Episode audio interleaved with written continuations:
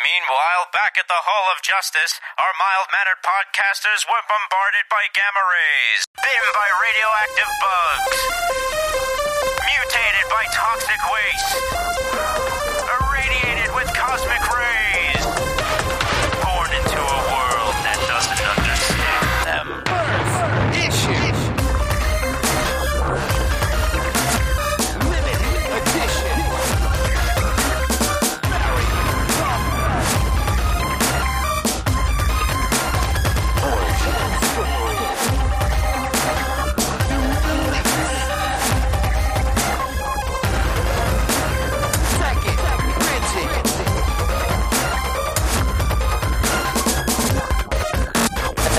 Talking comic. Hey, everybody, what's up, and welcome back to the Talking Comics podcast. It is Wednesday, April 20th, the holiest of holy days, the day that weed was resurrected, 2022. and you're listening to episode 543. I am your host, Steve Seigh, and joining me for this week's show are Mr. Bob Reyer. Well, the quarter movie I watched over the weekend, there's a herd of killer rabbits heading this way. What movie is that? Night of the Lepus, starring Janet Leigh, Oh. Stuart Whitman, with giant bunny, ra- giant mutant bunny rabbits attacking a southwestern town. All right, I thought you were going to say Monty Python. No, it's Night of the Lepus. Check it out. Check out the trailer. You'd be shocked. Joey Braccino is here. I can't believe they went and dropped this trailer on a day we can actually record the podcast. Uh, and Aaron Amos is here too. Red pill, blue pill. Red pill, blue pill. I'm Decide, What is that in reference to? Are we talking about the Matrix? just deciding which one I want to take. All right, this is off to a fantastic start. So much fun. All right, um, here is the deal: we have too much news to cover in this podcast, so we're going to be doing a whole hell of a lot of that later on. Beyond that, we have a listener question that we're going to hit up later. But as Joey had already alluded to, finally, at long last, Marvel has dropped a teaser trailer for Thor Love and Thunder. Uh, there's quite a bit going on in this trailer. I just took a couple of notes here and uh, we'll kind of go through it just a little bit. If you have not seen it, you should go and check it out. It's about like a minute and change long. Uh, doesn't give away much in terms of plot. We uh, we kind of find Thor at a crossroads in his superheroing life. He is wielding uh, is that thing called Jarnbjorn Stormbreaker. Stormbreaker? Is that it? Yeah. What am I thinking of? There's No, so many what- weapons in the the comics. No, it's both names. It's Oh, it is in the comics, yeah. Okay. Um so it's yeah, it's weird. There's a couple it's a very short teaser, but there's a couple of things going on. We see Thor is burying someone at the start of this. No, he's planting. No, he's think it's planting the, the Groot. Yeah. Oh, is that what he's It's doing? the handle from the hammer, right? He's or putting axe. it in the ground because he's like, I'm done with Yeah. war. Okay, it looks like a tombstone. It looks like a makeshift it's a- Hey, tombstone. maybe it It's- We don't know. Right, it could be too, but it's the axe that was, and the handle was formed from Groot's tendrils. Remember? Oh yeah, no, I know, I know Yeah. what the weapon is, but I'm saying like it looks like he put someone to rest, and that's serving as a tombstone marker. Maybe it is. I know that You was don't know. that was the vibe that I got from it. I'm probably completely wrong, but We don't know. that was just what I saw going on. Uh, the Guardians of the Galaxy are there. Thor has kind of given himself a little bit of a uh, makeover, and he's kind of ripping off uh, Star Lord's style. Star Lord is not really too thrilled about it.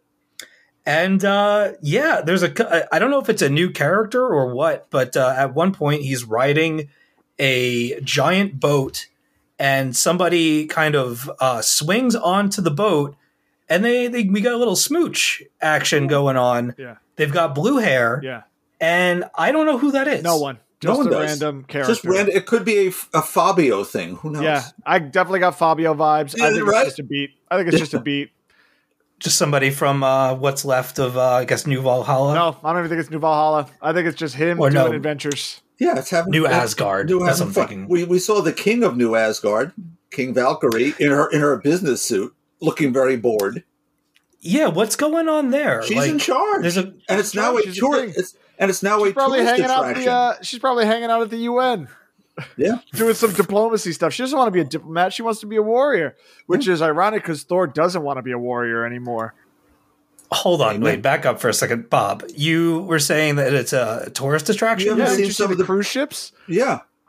The- and- And on the on the uh, in some of the shots from behind the scenes, they're showing sort of uh, piers and uh, barns where you could store ships and such that are marked in New Asgard tours. The boats say New Asgard tours on them. There was New just all Asgard those is now a tourist attraction. big old cruise ships Yep. in the background in Yep. the bay. Yep. Weird. Okay, I didn't. Uh, I didn't pick up on that at all. Weird. Uh, we got a shot of Russell Crowe's Zeus from behind. He Yeah. captures a lightning bolt. He's kind of, you know, being all showy in front of his people and whatnot.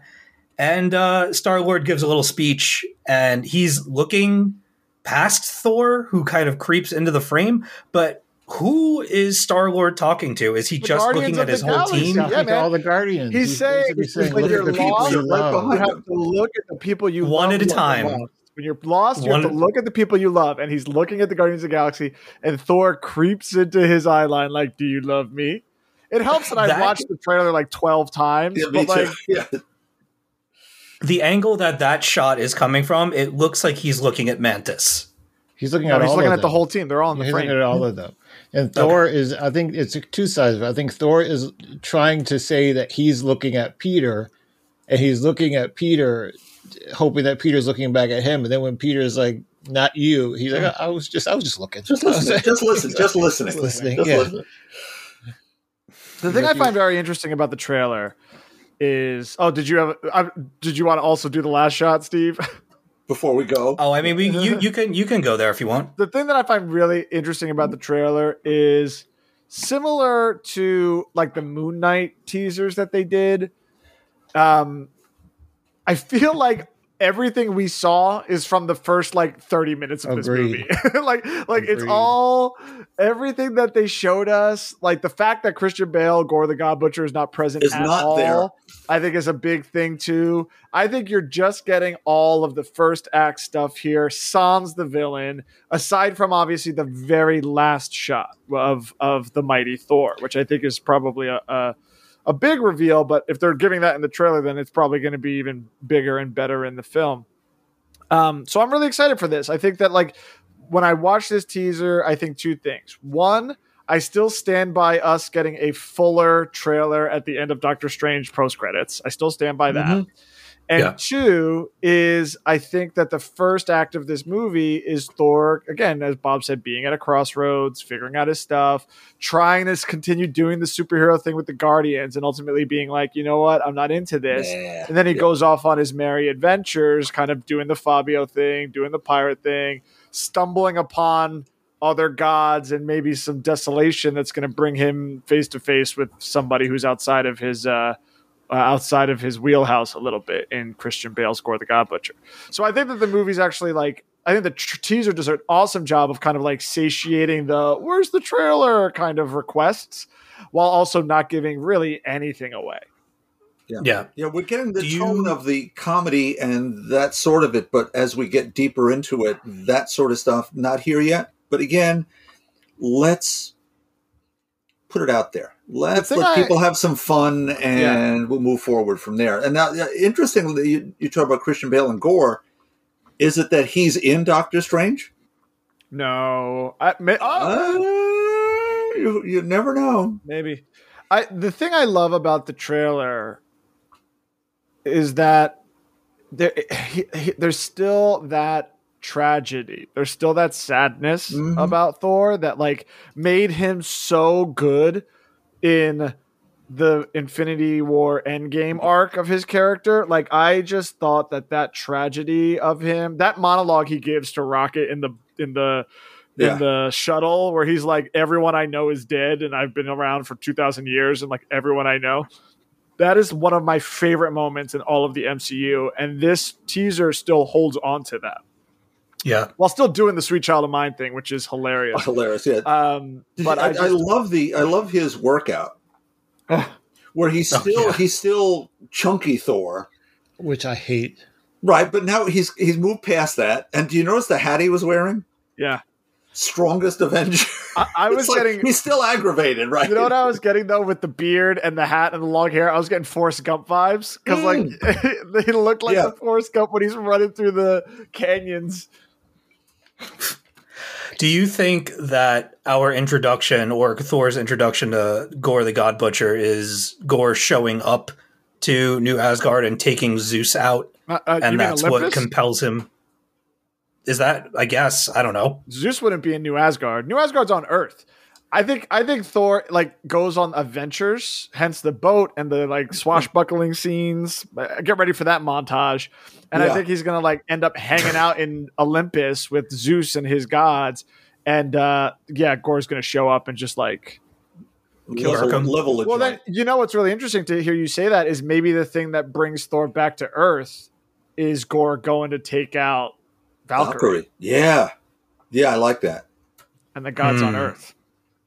Because the last shot with Mighty Event, Mighty Thor showing up Woof. is on Earth. There's cars in the background and all that stuff. So he's got to come back to Earth for some reason.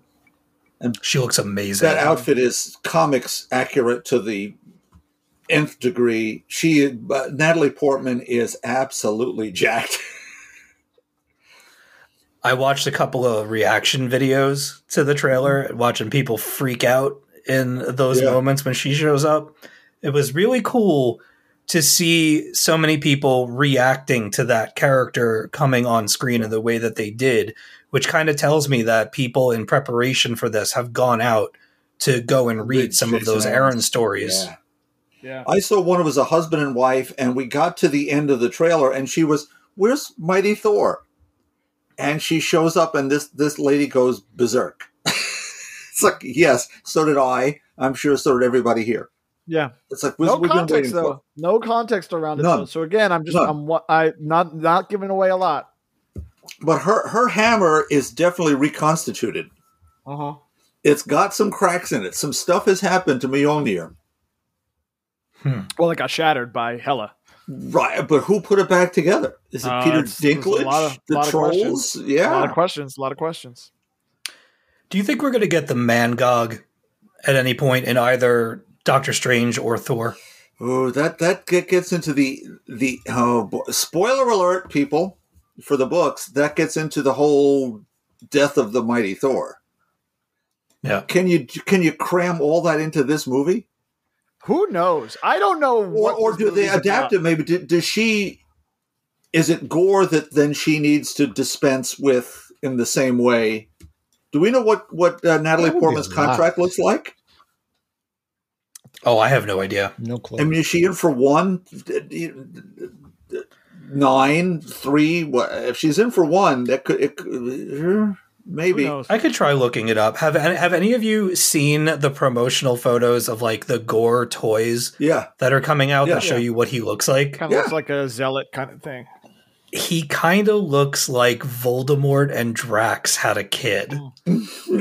Like he doesn't necessarily and I'm trying I'm trying not to judge it so hard, but like I am in love with the core design for for Gorr. Like when when Gorr first came on, like was it Esad Ribic? Yeah. yeah, I think that was doing that. Like that is such an impressive looking villain character. He looks a little strange in some of these promotional things. I'm very anxious to see if maybe there's some kind of metamorphosis with him Might be. that he gets the like the tendrils coming off of him because right now he just looks You like know, Voldemort. they might do that Eternals thing where like every time he kills a god, he becomes more yeah. Distorted. yeah, that would be cool. The, like the toys show him with the necro sword, Yeah. yeah, so all I think a lot all of black the could necro sword. Yep, yep. the the thing that's interesting that I go back to is I, I feel like we only saw 90 seconds worth of footage. And I'm still of the opinion that that is 90 seconds of footage from the first 30 minutes of this film. Now, Doctor Strange is surprisingly short. It's like two hours long. For uh, no, no Way Home is that the last one we just saw? Yeah. No Way Home was like two hours and forty minutes or whatever. So I I- I don't know how long this movie's going to be. Talking about how much they can cram in here, but I do wonder what if what and if there is a Thor five or something down the line, or if this is going to be a step off for some of these characters, a continuation for some of these characters, a new status quo. Like who knows? Who knows? Yeah, where, what's Hemsworth's contracts situation? Who I think this is it for him. what I'm. Ah, Because I feel as though all the previous Thor. What's a little bit interesting about this one is you really are in this unknown space because the previous Thor movies, all the previous movies with the original Avengers cast, led to a singular point, like Joey was saying last week, led to a singular story. They were all feeding into a singular story. Well, that story is concluded for all intents and purposes from that phase. So, what is his objective here? Yeah. and you certainly can't leave it open. I mean, I would assume that you're not going to leave it open ended because then that would imply there's going to be all these other, mov- uh, you know, Chris Hemsworth Thor movies. So there's going to be s- some level of conclusion, but then you would want to believe that there's going to be some level of open endedness for the other things that could come out of this movie. Otherwise, and it's sort of just a an odd little bookending standalone movie that Yeah. I don't know if it would make sense all on its own. I will say I do agree that this movie, this trailer wasn't intended to do anything other than remind you of the previous movie of Ragnarok. Um, in the sense of the the comedy aspect of it, how it leaned into the comedy of it, and and that, and I think that was because so many people felt it was fun and funny, and that's kind of what they enjoy. And I think it's designed to sort of wet your whistle that way. Then I think I do agree that down the line we're going to get the the weight, like the the the heavy, you know, of what could be in there, but probably not a lot. Um, there's a lot of threads to be played there. Uh, Yeah, New Asgard. What's going on with that? Uh, the, you know what Thor, Fat Thor becoming Thin Thor, and his the hero's journey again. What's going on with that? The Mighty Thor. What's going on with that? Why do we have the Guardians there? It's there's a lot of threads that I really. I've said this before. Don't make the Spider-Man mistake. You know the original, the Raimi Spider-Man mistake yeah. of I, having too I don't. many. I don't I think the- anticipate that here. No, because I think the not. Guardians are probably going to be gone pretty quickly. Yeah, within the first 20, 30 Yep. minutes. Yep. I, my thing is going back to your comments about the objective, the direction of it all. You know, um, I, I, it, it, it makes sense because you know Doctor Strange only had the one movie before the Avengers films, and it was all set up for that. And now that we're coming out of it, we're starting to reaffirm that character and set up his kind of standing in the larger universe proper. But like you said, Thor's had three movies already, and it was leading up to the Avengers films. It makes sense then that this film, as a kind of epilogue to his story, is a kind of what what is my purpose now kind of thing, and that's kind of what's teased in this trailer. That's what it is. He's like, I've I've done the war thing, I've done it for so long, and, and I don't know what I want to do now. Um, I don't know. You know, this movie might be look, there are other warriors, and maybe it's time for me to truly sit on the throne and and go hang out, especially if all the other gods are wiped out. You know, uh, so maybe that's where this is going. I don't know, but that would be, I think, an exciting and appropriate resolution and Yeah. stepping off point for the character. Right. Free the Valkyrie to do the Valkyrie thing. Valkyrie and Jane Foster to Yep. do that stuff, you know. Um, and to some extent, you've kind of seen that thread through his films as well. You know that obviously like begrudging king thing, but also the who else will take the stand. And I think seeing the Avengers and seeing the superheroes and watching Captain America pick up the hammer and all of that stuff. I think is an indication that maybe it's time for him to, you know, step off, and and this might be it.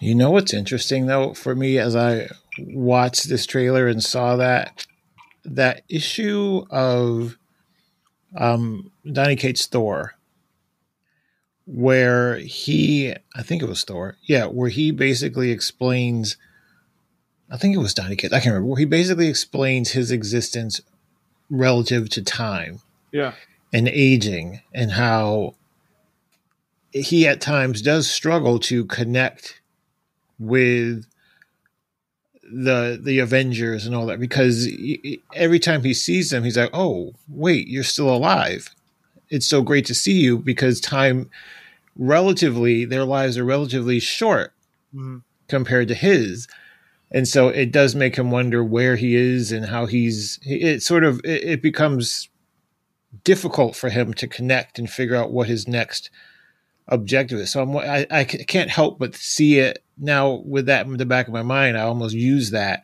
when I'm looking at this Thor, saying, is he having a similar experience? You know, is it is the value of everything he'd gone through? I mean, considering everything that he'd done before he met the Avengers, you know, thousands of years of life, uh, thousands, thousands of battles, everything he'd done before he met the Avengers. Where does this register in that? And does that then everything that happened with the Infinity War and Infinity Gems and, and all that stuff? Does that where does it rank in the adventures of Thor? And is that partially what has led him to this sort of point of reflection? Yeah. I can't I can't take that out of my head though. That whole time thing. I thought that was Sure. brilliant. And we get that that opening sh- shot of really young Thor, teenage Thor running through the woods. I think that that reflection is part of it, Aaron. I think you re- definitely hit on something. Yeah, and Taika Waititi does happy sad like no one else. You know, if you go look mm-hmm. at the rest of his body of work, you look at Hunt for the Wilder People and Boy and Jojo Rabbit, obviously Yep. too. Like the way that he handles both the kind of joy of living and the sadness of it too. I think is I think you're going to get more of that in this film now that he's kind of got the feather in the cap kind of thing. You know, I think the first one was a total reinvention because that's what they asked him to do, and he just went, you know, balls to the wall, bright Yeah. colors, and let's have a good time. But now that he's got the leg room um, and the character base, I think I think that you're going to see, a, I think, a more deeply reflective film. and Natalie Portman has been quoted as saying that it's from the comics. Now, how deeply into the Jane Foster story they're willing to go, but that does explain her absence. Mm-hmm. She's very sick. She's dying, but somehow ends up with that reconstituted hammer. This could Do bring down the that house. would have allu- do you think they would have alluded to any aspect of that in WandaVision? No, I think I think you Loki all. would have been I the think place you all. going. Yeah. I think you all are drawing too many connections between Doctor Strange and Thor: Love and Thunder. I think uh-huh. they are going to operate. I think they're going to operate very separately from each other. Could be. I mean, there there is. I mean, and the theory has been that the reason the trailer is so late is that there are things they don't want to spoil from Doctor Strange. I don't. I, I had to think about what you were saying. I I don't necessarily know if I see any connection between the two. I had to think about what you were saying. I, I I'm I'm enjoying listening to you all pontificate over it, but I don't know if I necessarily see Yeah. any connection. I honestly see more of a connection between Doctor Strange and Shang Chi. Yeah, my my fear actually is if they try to draw connections between Doctor Strange and the Thor: Love and Thunder by making this Jane Foster a Variant? variant. That would that's my fear, and I don't want that. I No, want because this to that's be, that's the, the shattered hammer from our universe. I, I, there's, would- I there's a think. lot of universes out there with a lot of different things. You know, may- I hope so not. That could be the shattered hammer that in one universe was reconstituted, and this variant is bringing it over from there. You know, Yeah, I hope. and not. then Thor will have a bit where he's like, "I shouldn't have left it on the beach," you know. Like, Yeah, I, I don't Uh, want that. so I want. I want this to have the resonance it should. I, I agree. I It's absolutely Jane, agree. Or hammer, the whole mess of it. Yeah. I absolutely agree, which is also why I think the multiverse stuff is a very dangerous road to go down. And that's why also I think that the multiverse thing is a whole big MacGuffin. And I think, uh, not a MacGuffin, a, a red herring for, for something bigger because I just, I can't. My fear is that they go down this multiverse path that's being set up in Doctor Strange, and then all of a sudden, like things lose some of that weight because it's like, oh, you know, here we are. This is an alternate it's, universe. it's one. Robert Downey. He's right there. We can see him. Yeah. No, Yeah. I don't. No, those those deaths Yeah. are going to happen. I look to, to di- diverge a little bit into the Doctor Strange thing. I think a lot of these variants are going to get toasted really quickly. Oh yeah, I think that that universe is separate, you know. But Mhm. everyone that's like, oh, so Tom Cruise is coming in as Iron Man and he's going to be the new Iron Man. I'm like, absolutely no, not. it's going to Like, get blown up by Wanda in the first ten minutes. Yeah, yeah. So I, I just, I, that's my fear, and I think that yes, Doctor Strange is going to do the multiverse thing. I don't think it's going to set up a mul- Marvel multiverse, multi-cinematic universe, multiverse, whatever the hell. I think Thor: Love and Thunder is going to operate on its own too, and I think that that any kind of uh, um, Uh, again, I, I, I maybe that larger objective, Aaron, that you were talking about, just isn't there, and we're not going to get that for a while. Uh, for from a Doctor Strange perspective, I'm going to bring it all the way back to last week. I'm wondering because I, I I do hope you're right that it doesn't open up this whole big everything is a multiverse and that becomes the big bad or the theory of the next 10 movies uh, you know what what is part of the multiverse i do think it would be a smart idea to open that door explore that door via a movie or two and then close that door leaving the audience with the understanding that there is a possibility later for when they need to do things mm-hmm. like maybe reboot the franchise or something of that effect You That what I was mean? the old DC hmm. JLA JSA crossover, right? Every every year it was difficult to get between the universes, but you could, but it didn't happen all the time. wasn't every minute of every day. Yeah. Yeah, I don't know. I, I anyway, going back to the Thor teaser, I just think it's I think it's really wonderful. Um, I'm not surprised they drop it. I I'm still standing by. I think we'll get a full length one with more plot after the end of Doctor Strange. Although to be honest, I still stand by something I said last week too, which is is if, if this is all they give us between now and July 3rd or whatever, I'm fine with that too. You know, like th- a reminder that this movie is coming out, a reminder of the tone, and we'll see you in two months. You know, And, and how many people who were the regular audience were shocked at seeing a lady Thor? Of course. Not knowing the Jane thing, like, who's that? And now doing You the research to figure it out. with the mask on, you don't know that that's Natalie Portman. I As- as in the Natalie books. Portman. Yeah. I didn't think it was Natalie Portman. Honestly, I was like, oh, are they like double casting this? Is similar to the like you said, So- as in the books. I wonder. It's hard because obviously, like the comic, we know the comic, but like it's the same thing that happened when regular, quote unquote, regular audiences saw Bucky. You know, Yeah, in, yeah. in Civil and uh, Winter Soldier, and lost their shit. Then you know, um, I you probably will get the same reactions. I found a tweet with two photos of I sent you guys the photos in the chat of the Gorr figure action figure coming out, and this tweet says this has big galactic Gal- Galactus is a cloud energy to it. I think it's a little. I hope that he goes through some kind of metamorphosis by telling throughout you, the movie. He is going to brutally murder Russell Crowe or whoever the hell is Oh, playing. yeah. Oh, yeah. brutally murder Zeus and grow some tendrils out of his face. That's what's yeah, like happen. he just like you know what I mean though. Like I'm not trying to be an, an ass and like I'm not trying to to rain on anybody's parade, but I just like the other character design is so flippin' cool. And if you can do Thanos's uh, merry band of misfits You know- for those two movies, you know why they probably don't have it? It's because he would look too much like Bill Nighy in uh, Pirates of the Caribbean. Yeah. oh my Uh, god, that- he would look too with the, the tendrils and the no with uh, Davy Jones. Yeah, Davy Davy Jones. Jones. Yeah. Yeah, he would look too much like that. sh- That's amazing. That's a great comparison. Yep, that's it. Oh my god, I love it. I just gave you the photo for the. I just found the episode art. Holy shit! I Am I love wrong that though? so the flat face, No. the tendrils, and Gorr the God Butcher look very similar. Just one is like really pasty, needs some sun, and the other one has Yeah. too much sun, been in the seawater too long. listen if it's if they don't do it i'm not gonna like lose my mind over anything i'm just saying it would be a shame if this is all we're going to get is clergyman the god butcher um i mm, we'll see we'll see i don't know pretty pretty exciting talk for just a, a minute and 15 seconds Yes. worth of a tease for this movie Did you all get your So Doctor not like- Strange tickets?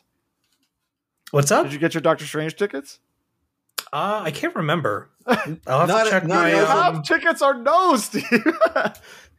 No, dude, I, I do you have any idea how many things I pre-order? I have no idea.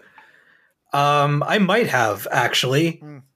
You know what? Uh, now you have me curious. I'm gonna have somebody do a lightning round, and I'm gonna check. Are Got we are we doing an early review or the regular Tuesday review? oh, interesting. I mean, I'm going to see it on Thursday. For what? Doctor, I'm seeing Doctor Strange, Multiverse. Doctor Madness Strange at doesn't come out for like another what two, three weeks. May third.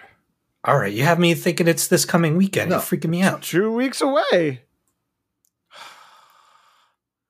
Uh, what are we doing for a review? Um, Uh, I it don't, part of the I don't know. part of the regular show, or if it's early, I have to then when I'm in town tomorrow or Wednesday buy it. Well, today because of time travel, look to get tickets early. If we're doing it Oh. regular time, I'll go see the Sunday matinee.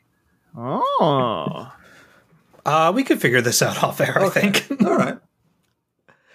Um, I don't see. Okay, I'm gonna have to keep looking. Um, Bob, why don't you uh, why don't you dazzle us with a lightning round? Okay, first up, a mystery book that will go unnamed, as on its first story page, I was greeted by a major character's Pikachu covered by a snow globe. Oh my god. So email me at bobreyer.talkingcomicbooks.com and I'll give you all the details. Next up, Captain Carter number two by Jamie McKelvie, uh, Marika Cresta, Eric Arciniega, and Clayton Cowles, which certainly waded into some deeper water in terms of characterizations, motivations, and political machinations. And for me, that made a just for a smashing follow up to the setting up of the first issue. For instance, there's a sequence where Peggy's neighbors fill her in on some of the inequalities still rampant in our society.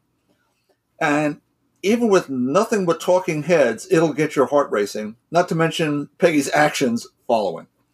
Mr. McKelvie has so captured Hayley Atwell's voice that I can hear it as I read. Rika Cresta's art does give us the Captain Carter from What If in terms of stature and bearing. And while it's still growing on me, uh, look, I can't help but yearn for, let's say, Elena Casagrande to have done the pencils here, but still, I'm loving this art and story wise combined. Batgirls number five Becky Cloonan, Michael W. Conrad, Jorge Corona, Sarah Stern, Becky, Becky uh, Carey. The classic next to last chapter, as Barbara, Stephanie, and Cassandra each find themselves in really dire situations. But as old time movie mogul Irving Thalberg used to say, and I'm paraphrasing here, certainly, this is from the 1930s. Look, uh, best ending to a movie is like a football game where the other team has the lead and the ball on your two yard line with a minute to play. But you miraculously pick up a fumble and run it in for the winning touchdown. Here's hoping that happens here, because otherwise, this very fun new series will be over with next issue. We're in that sort of space. Now, I mentioned this in passing last week, so let just be said that I loved Little Monarchs, the new original graphic novel written and drawn by Jonathan Case. It's, there's a weird combination of words now, a charming post apocalyptic tale as we follow 10 year old Elvie and her caretaker Flora as they track the monarch butterfly migration through the western Americas. It's 2101, 50 years past when the sun's radiation spectrum shifted, which wiped out virtually all mammalian life on Earth, including all humans except those who kept to deep underground. Flora's discovered a treatment using cells from monarch's wings, one she's hoping to turn into a vaccine. Now, this is not an easy trip, what with an earthquake, some other shenanigans, but it's told with a breezy way without the expected Sturm und Drang and that's aided in no small way by the entries in Elvie's logbook, which are not only filled with history and science facts, just tons of heart and humor. Uh, little Monarchs, and thanks to Menachem over at Escape Pod, who recommended this to me as I was picking up my copies of Oh My Gods 2, just gets my absolute highest recommendation. Guys, read Little Monarchs. Sounds That's awesome. it for me. Nice. That sounds really cool. What's the uh what's what would you say the demo is for Little Monarchs? I think you're probably good. There's some there's some darker stuff, so I would I would not go under double digits. I'm s- I'm saying look ten to ten to sixteen is probably the audience, but I'm Cool. not sixteen, and I I was just thrilled, charmed. No, I'm, You that's tear, you laugh. It's just a great little book, and the, the art. It's this interesting watercolor idea of it, and it never skimps on the emotion, which is so great. It's great.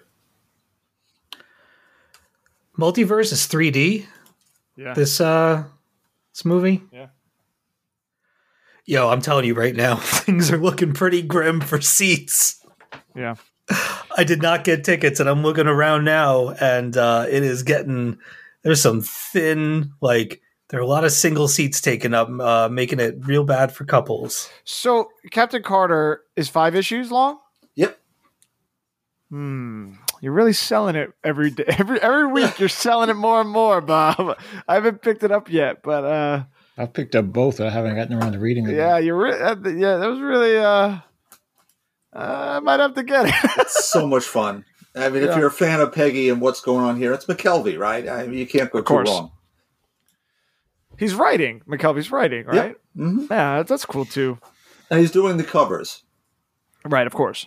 So this this this week's cover or this month's cover, it's it's, it's Peggy and Betsy Braddock. Mm, mm, mm. hmm Captain Britain and Captain Carter. Well, no, she's she's sort of the new Shield. I'll just leave it at that. You'll you'll find out. What?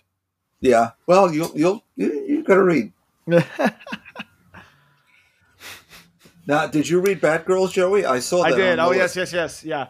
I uh I love it. Batgirls is so fun.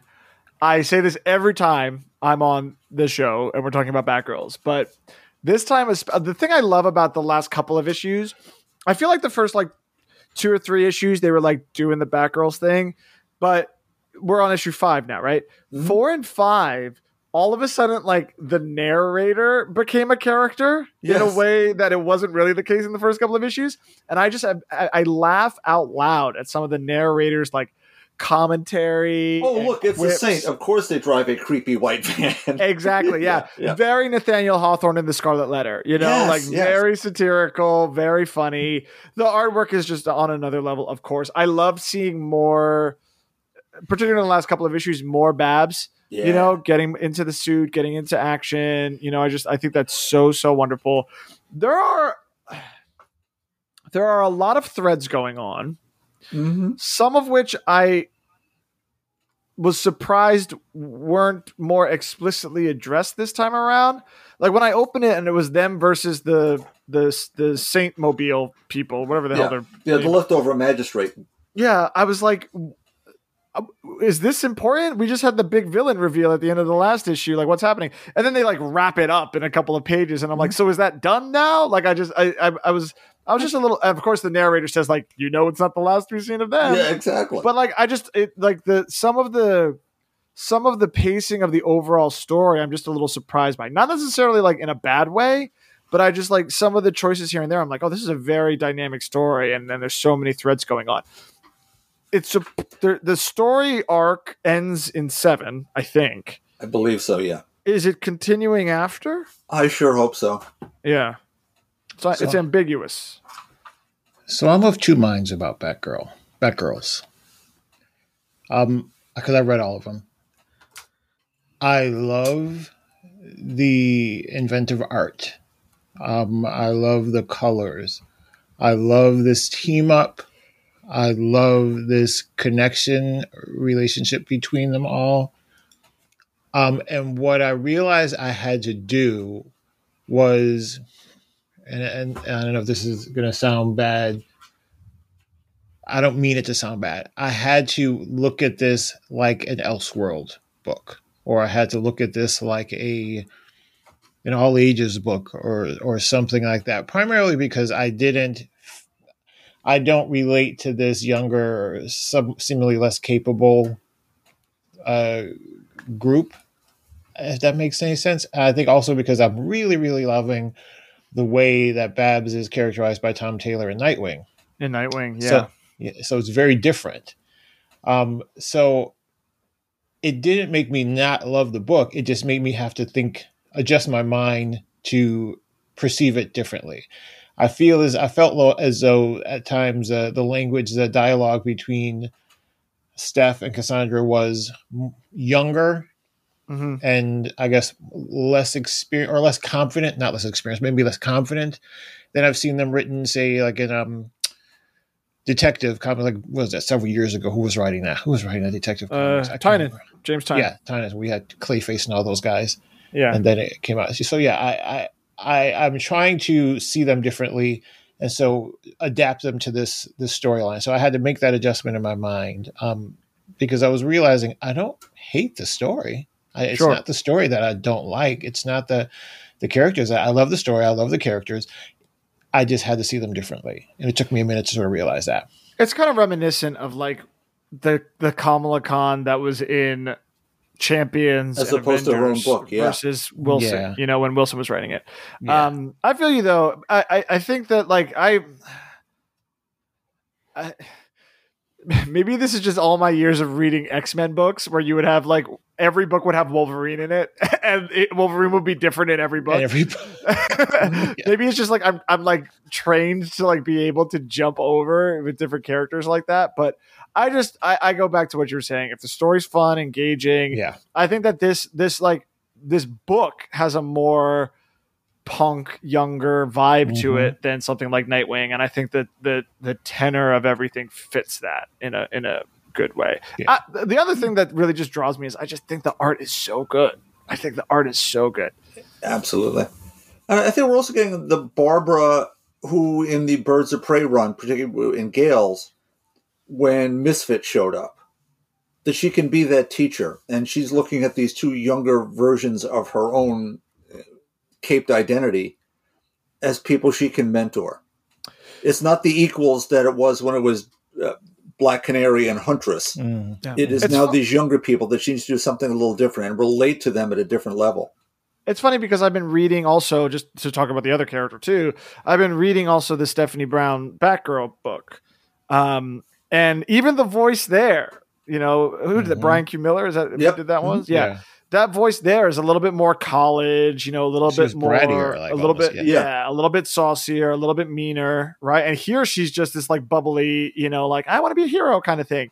So even tonally there, from like that Yep. seminal work to this one, it's, it's different, but it's still Batgirls. You know, like it still has the Batgirls vibe to it, and, and, and in a way that I think is eh, reflective of the whole mood of the book in a meaningful way. So Let's also say the last time I really focused on Stephanie, she was outsmarting Tim Drake in Detectives. sure. Yeah. You know, so I'm like, okay, I don't know if this is that same Stephanie. So I had to really adjust my brain for that. or in um Young Justice too, right? Mhm, And that they felt very mature in that book. Yeah. You know, talking about moving in and long term relationships and things like that. You know, um, and here it's just uh, it's a very younger sounding Yeah. Stephanie, which isn't necessarily bad, but to your point, different. It's not at all bad. I, had, I really had to really come to that. It's not at all bad. It actually works exactly as it should for this type of story. Yeah. All right. Nice. Uh, Aaron, why don't you go next? Sure. All right. So I'm gonna I'm gonna switch it up a little bit here. So I'm gonna start with the book that I read. I picked this book up a while ago, and it took, I waited a while. I, I didn't know if this second issue was ever to come out, but The Living Gods, um, Isaac, and I'm to attempt to pronounce the name Mogajane uh, Santos and Dave Sharpe. Um, and if you remember, this is another dystopian story set in Africa. I think it's set actually in Johannesburg, or what used to be Johannesburg. Uh, and we sort of start off, just to give you a recap, uh, meeting this young girl, uh, this young albino girl, Nalida, Nalidi, I'm sorry, who uh, we learn can see spirits and is somehow protected by spirits, but is also um, got a lot on her plate in terms of caring for her mother um, and sort of surviving the you know the trappings of a dystopian society. You know, everyone's out for themselves. Some things happen in that first issue that basically puts her on a journey, and we find out at the end of that that issue that that journey gets her into a bunch of trouble. Her rescuer comes.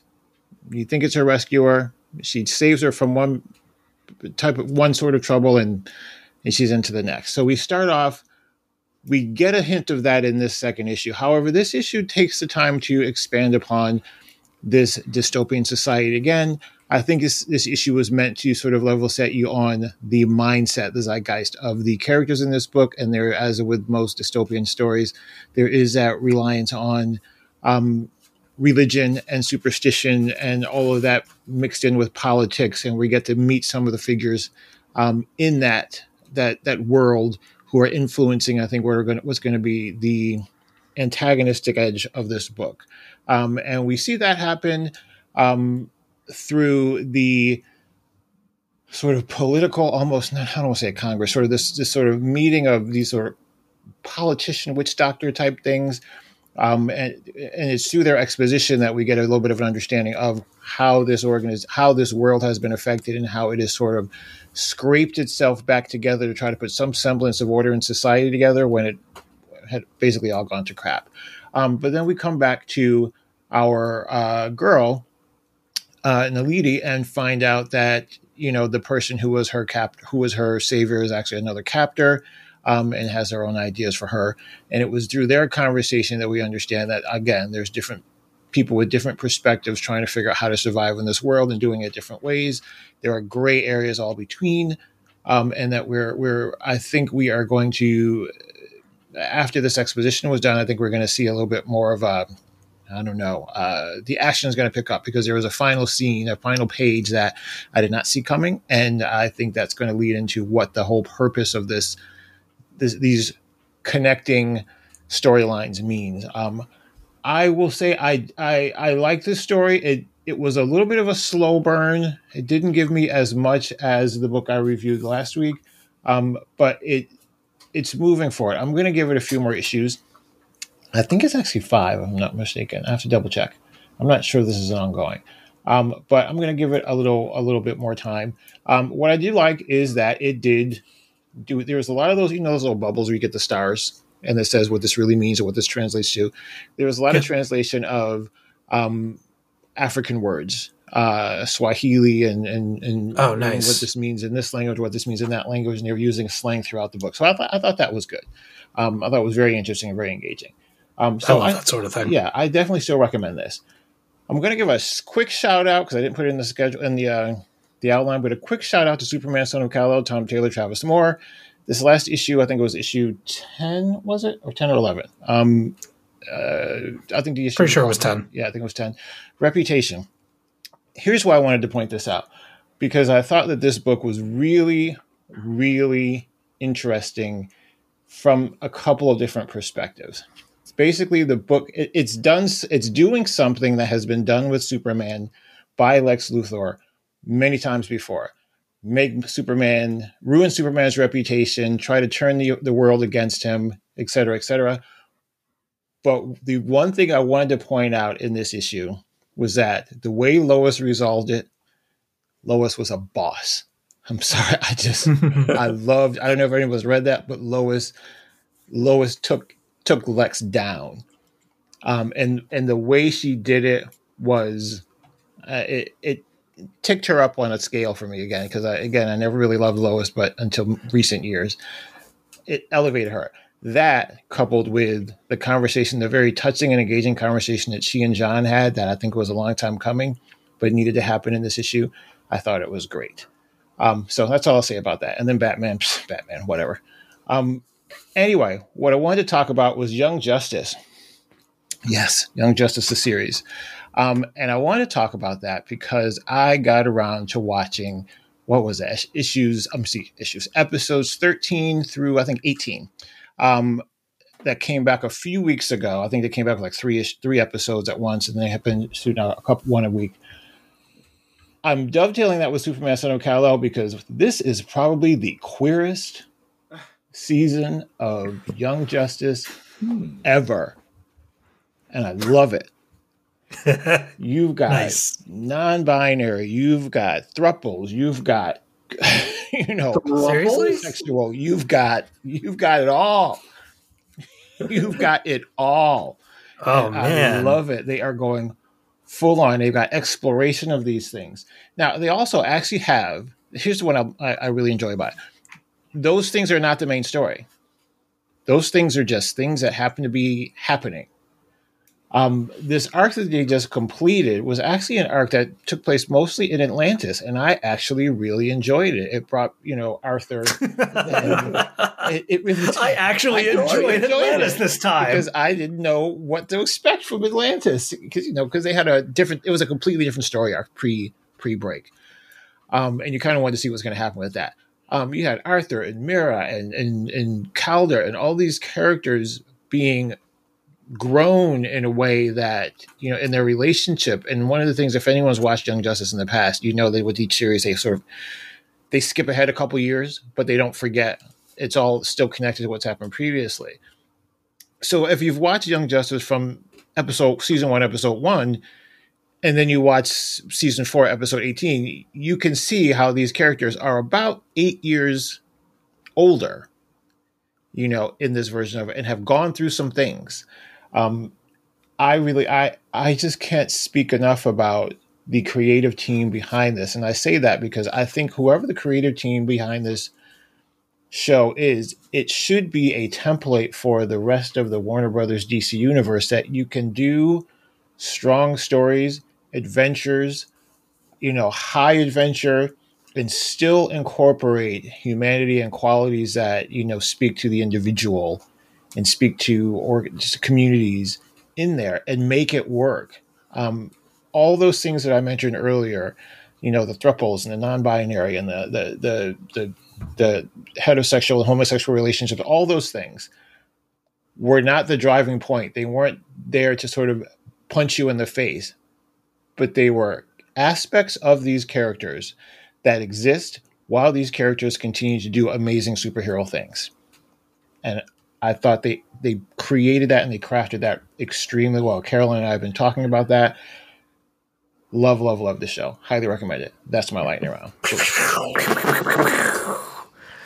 Man, I love that. You're uh you're talking my language. I'm gonna have to report back to Bronwyn, get her on board to go and watch that with me. That sounds amazing. Jump in, man. Jump in. Oh, I miss I miss Young Justice. I haven't seen it in a really long time.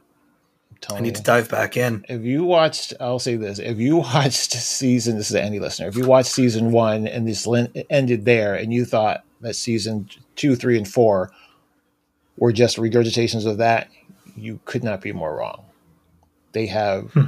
up to their ante each season. They've aged characters each season. They've brought in new characters. They've dived deeper into the DC well with each season and brought in characters that you know. Honestly, your average person, as we were saying before, your, how your average person didn't know who Iron Man was before.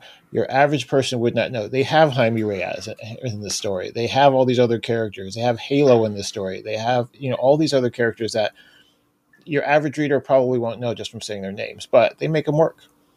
They make them work, and they make them interesting and exciting. They have the new gods. They have. It's just really fun. It's really really fun. Talk to me a little bit more about these witch doctor politicians because those words put together really caught my fancy. There was so they are basically trying to maintain order in this in this world in this sort of dystopian world and it looks as though the people are starting to sort of get ornery and and and basically say listen we appreciate all that you think you've done for us over you know over all these years that we've been trying to pull, get our act together again after whatever happened. But we think we're going to do things our, on our own way now. So now they're all huddling together trying to figure out oh crap we got to smack these mofos back into place and show them you know and we got to show them something big.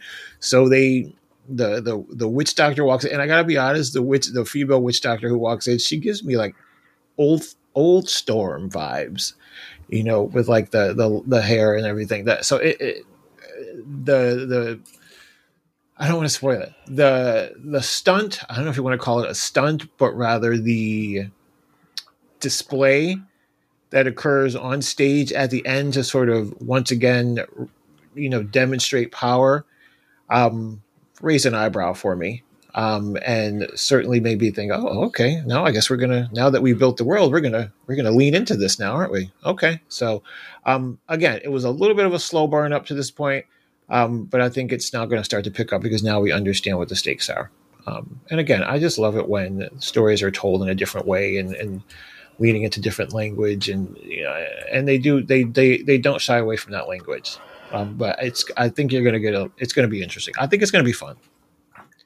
That's really cool. I love it when books explore other dialects and kind of try to educate you a little bit as to what the the words mean and stuff. It's a nice peek into uh, different cultures and, and different ways of speaking. Yeah, I like that sort of thing. There were a lot of those bubbles, and if you know, I read in Comixology and Guided View.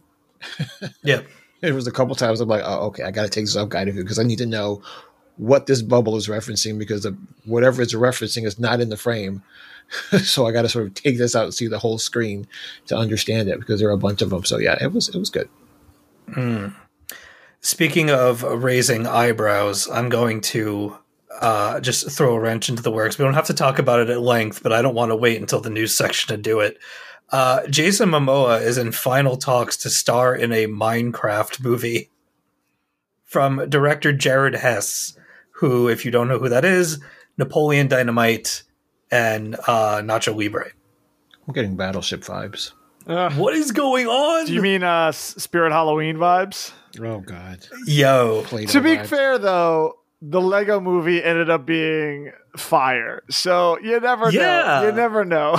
Look, I look, I love me some Momoa and I've played about maybe 2 minutes of Minecraft, but I'm down for it. I just I just sometimes I see headlines and I'm like this is the world we live in. This is this is where we're going in Hollywood where Sonic the Hedgehog 2 makes more money than God and then all of a sudden all of these things get the green light.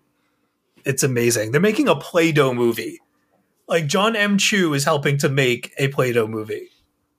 What is going on? I mean, what is the plot of the Play-Doh movie? They they, they squeeze things no through the, the forms into stars and donuts or whatever. I'm Sure, I don't know. not? You know what sounds amazing though? Have you seen the cast for the Barbie movie coming out? Greta Gerwig's Barbie movie?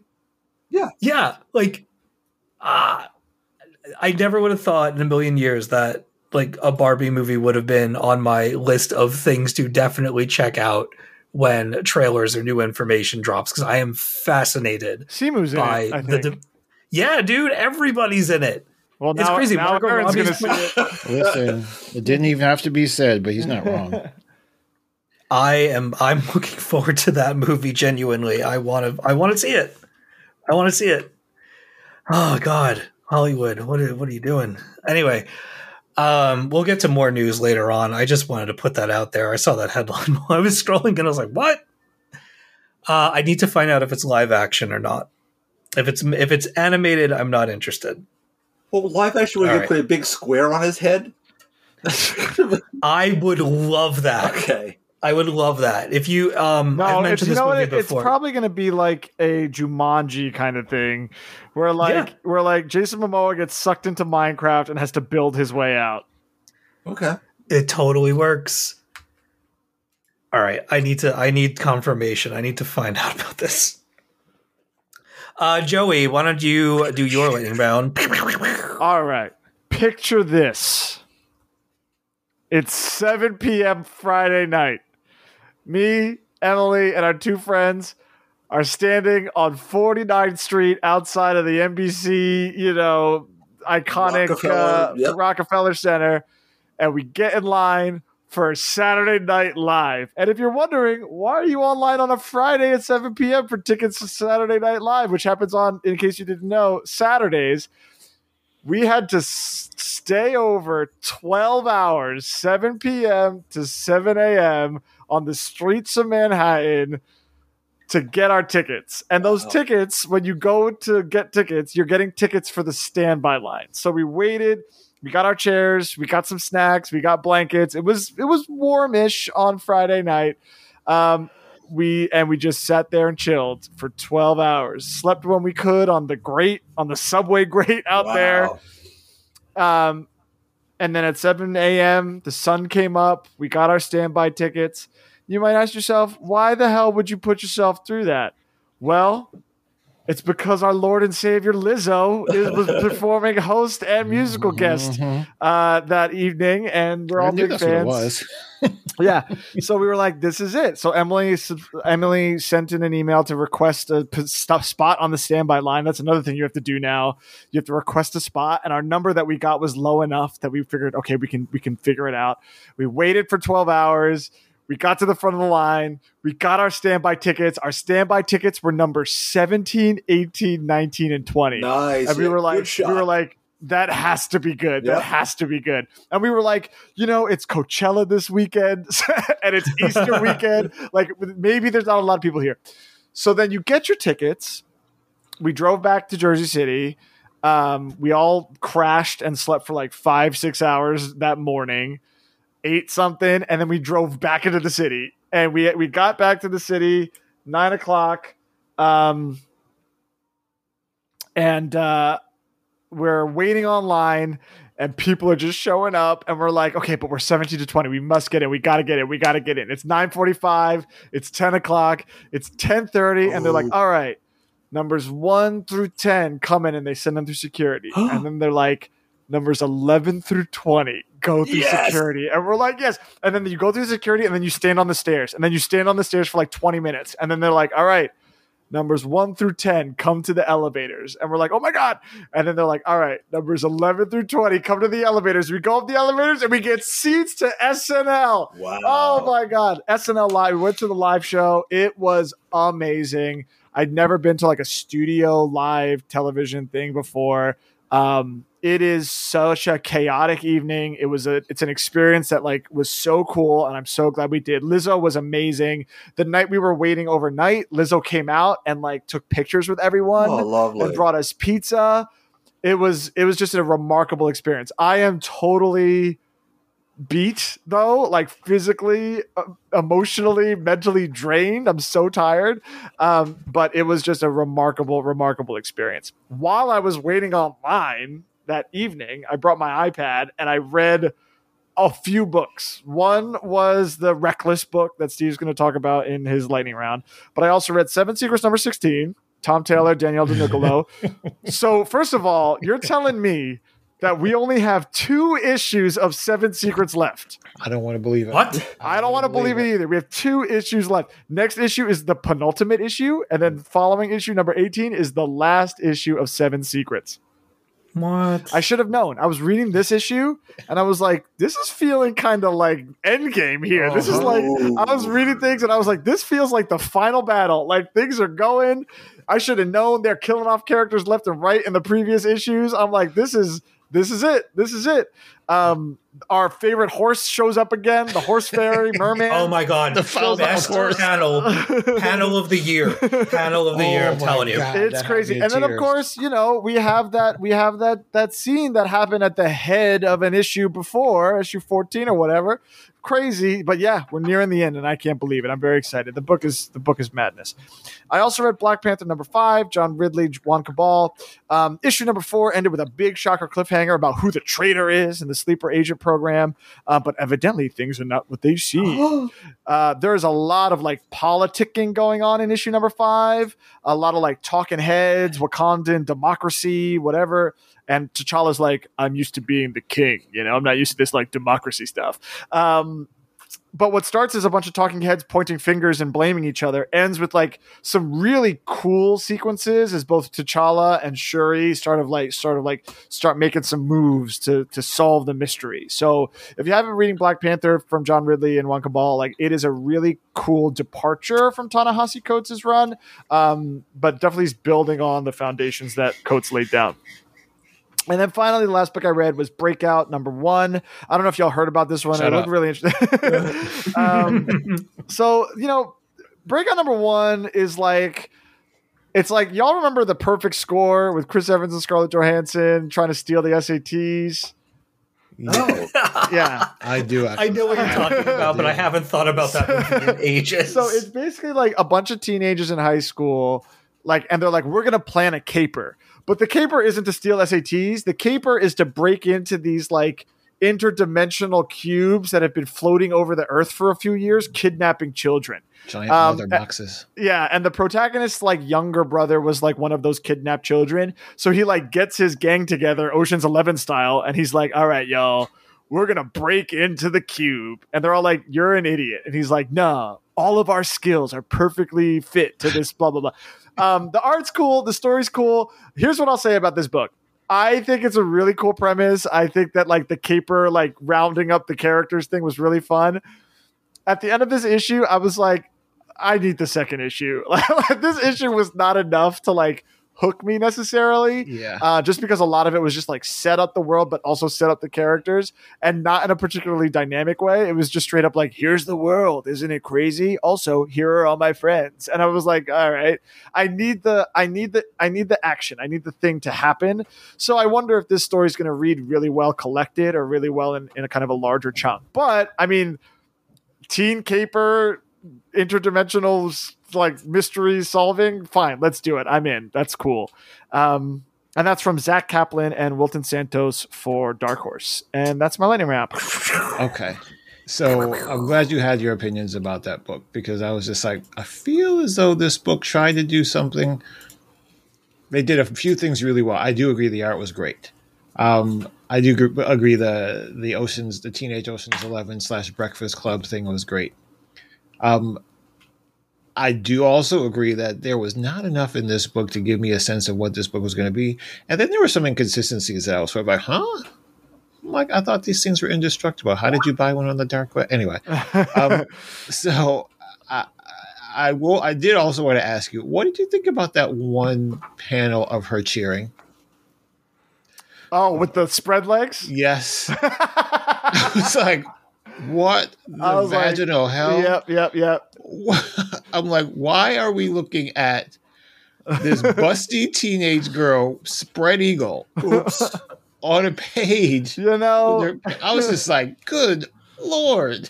that's the problem with these like teen teen movies, as it were. You know, that's why I don't watch Euphoria because like even though all of the actors in that show are like 35 years old, they're still supposed to be playing like 16 year olds doing all this like crazy stuff, and I'm like, I don't need to think about that. You know.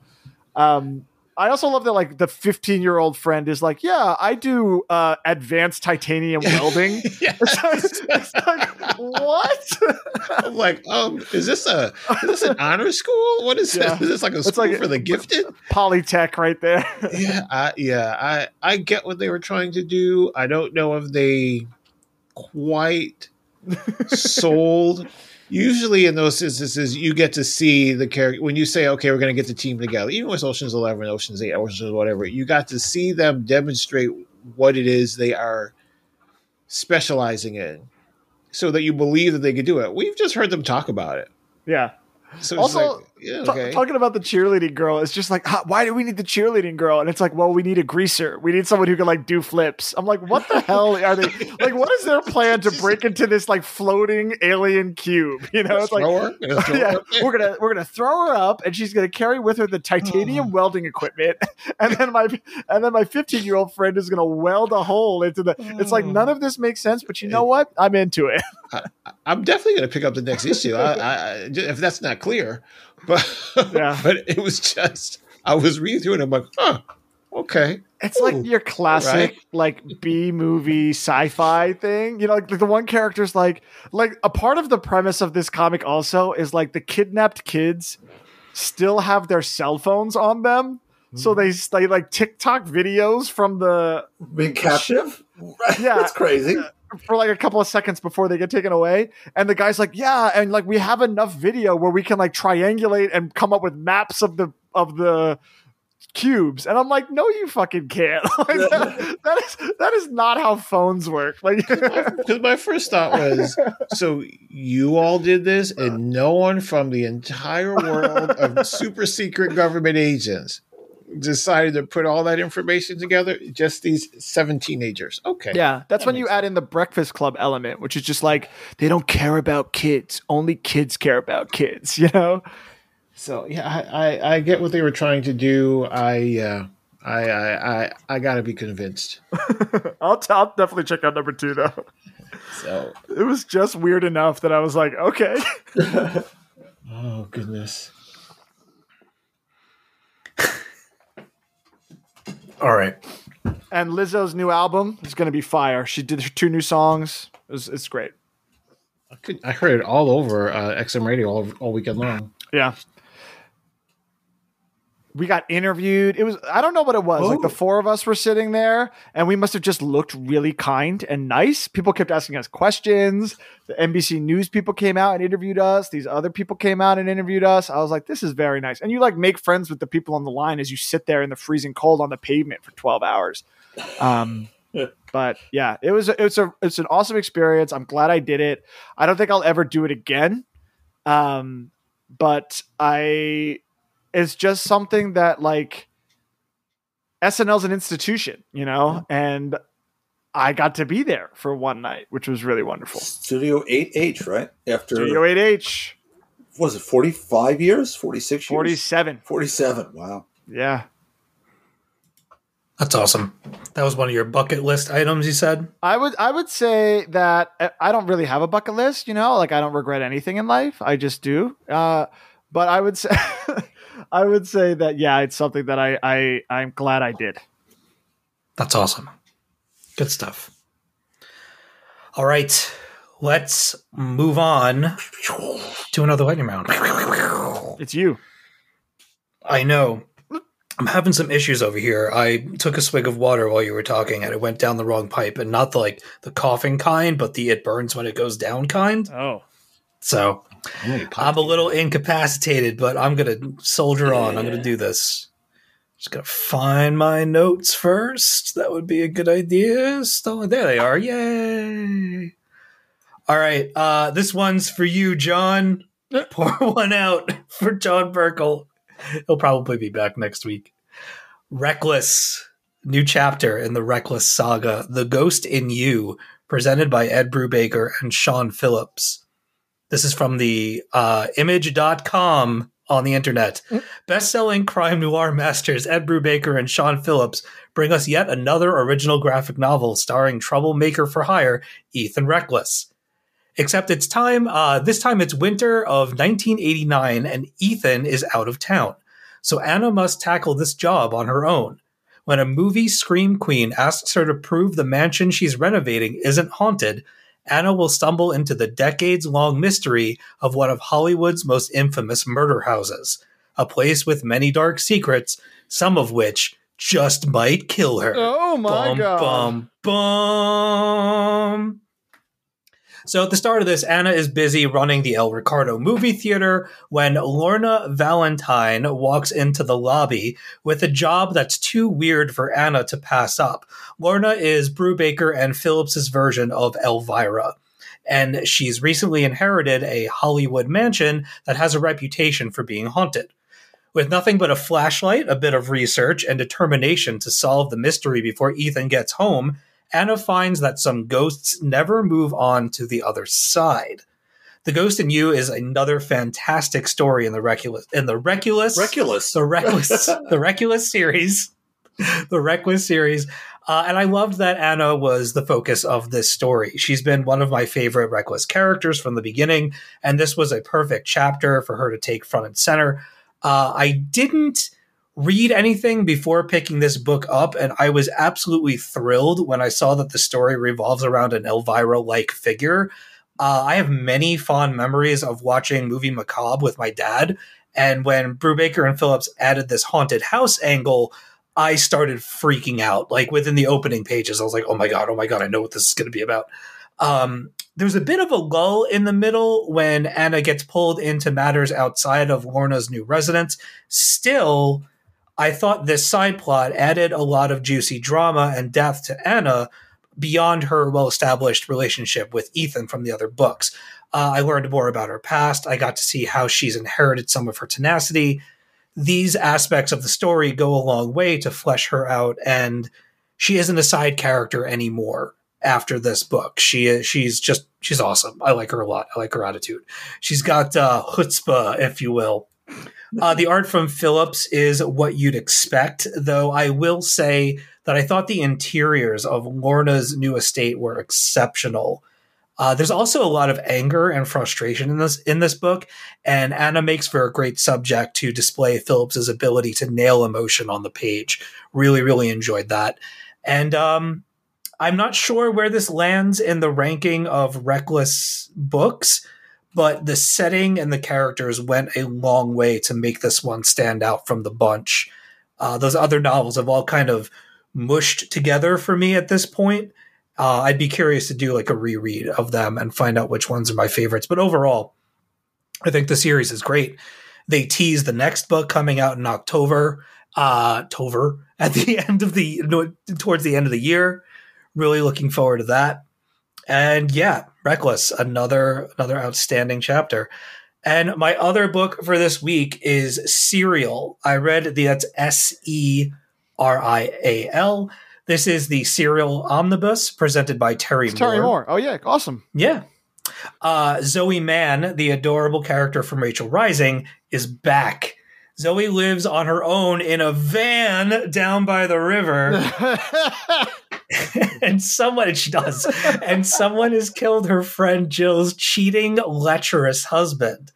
While brandon's death is no significant loss when the killer comes for jill zoe decides to make things personal uh, this setup the setup for this is excellent you have a killer hunting a serial killer and it's all very jessica jones with a delectable rachel rising flavor adding a little bit of spice I've been a big fan of Zoe for years, and it's fantastic to see her starring in her own series. Um, I also enjoyed The Serial Killer, who's this complex woman with many people on her list before her work is complete. I like that the story didn't have her working in the shadows like so many other books that I've read, that they try to keep the killer's identity a secret or they only draw them in shadow. They try to keep it all mysterious she is front and center for the entire story. Like both her and Zoe share the spotlight in this. You spend a lot of time with her. You really get inside of her head uh, as the events play out. I also dug all of the kills. She's going after some really despicable people, and the story has this habit of like turning the tables, sharing some really harsh reveals. Uh, has a biting commentary about sexism, abuse, infidelity. You know, all your favorite topics to explore in your spare time. Uh, the story also moves at a brisk pace. There is no downtime throughout the entire 10 issue saga. I read this book in under an hour because I was so engaged in Zoe's hunt for this woman who killed her friend. Uh, really, really great pacing in this. I can't stress that enough. Um, if the book has any failings at all, it's that it doesn't set Zoe's character up in an informative way she has a very complex backstory, uh, given her Rachel Rising background and five years and other things. And Serial spares maybe two panels to set that all up. And even when it does, it doesn't really tell you much at all. I personally, I vaguely remember the details of Zoe's character. So when topics of her age and immortality question mark uh, were brought up and kind of swept aside, I was like, all right, I, I guess. Um, I guess we don't have time for this. It, it, probably would have added another issue to the story, if I'm being honest. Uh, I will say this though. I got along fine with the story while not having that information. It is inconsequential to the story that Moore is trying to tell here.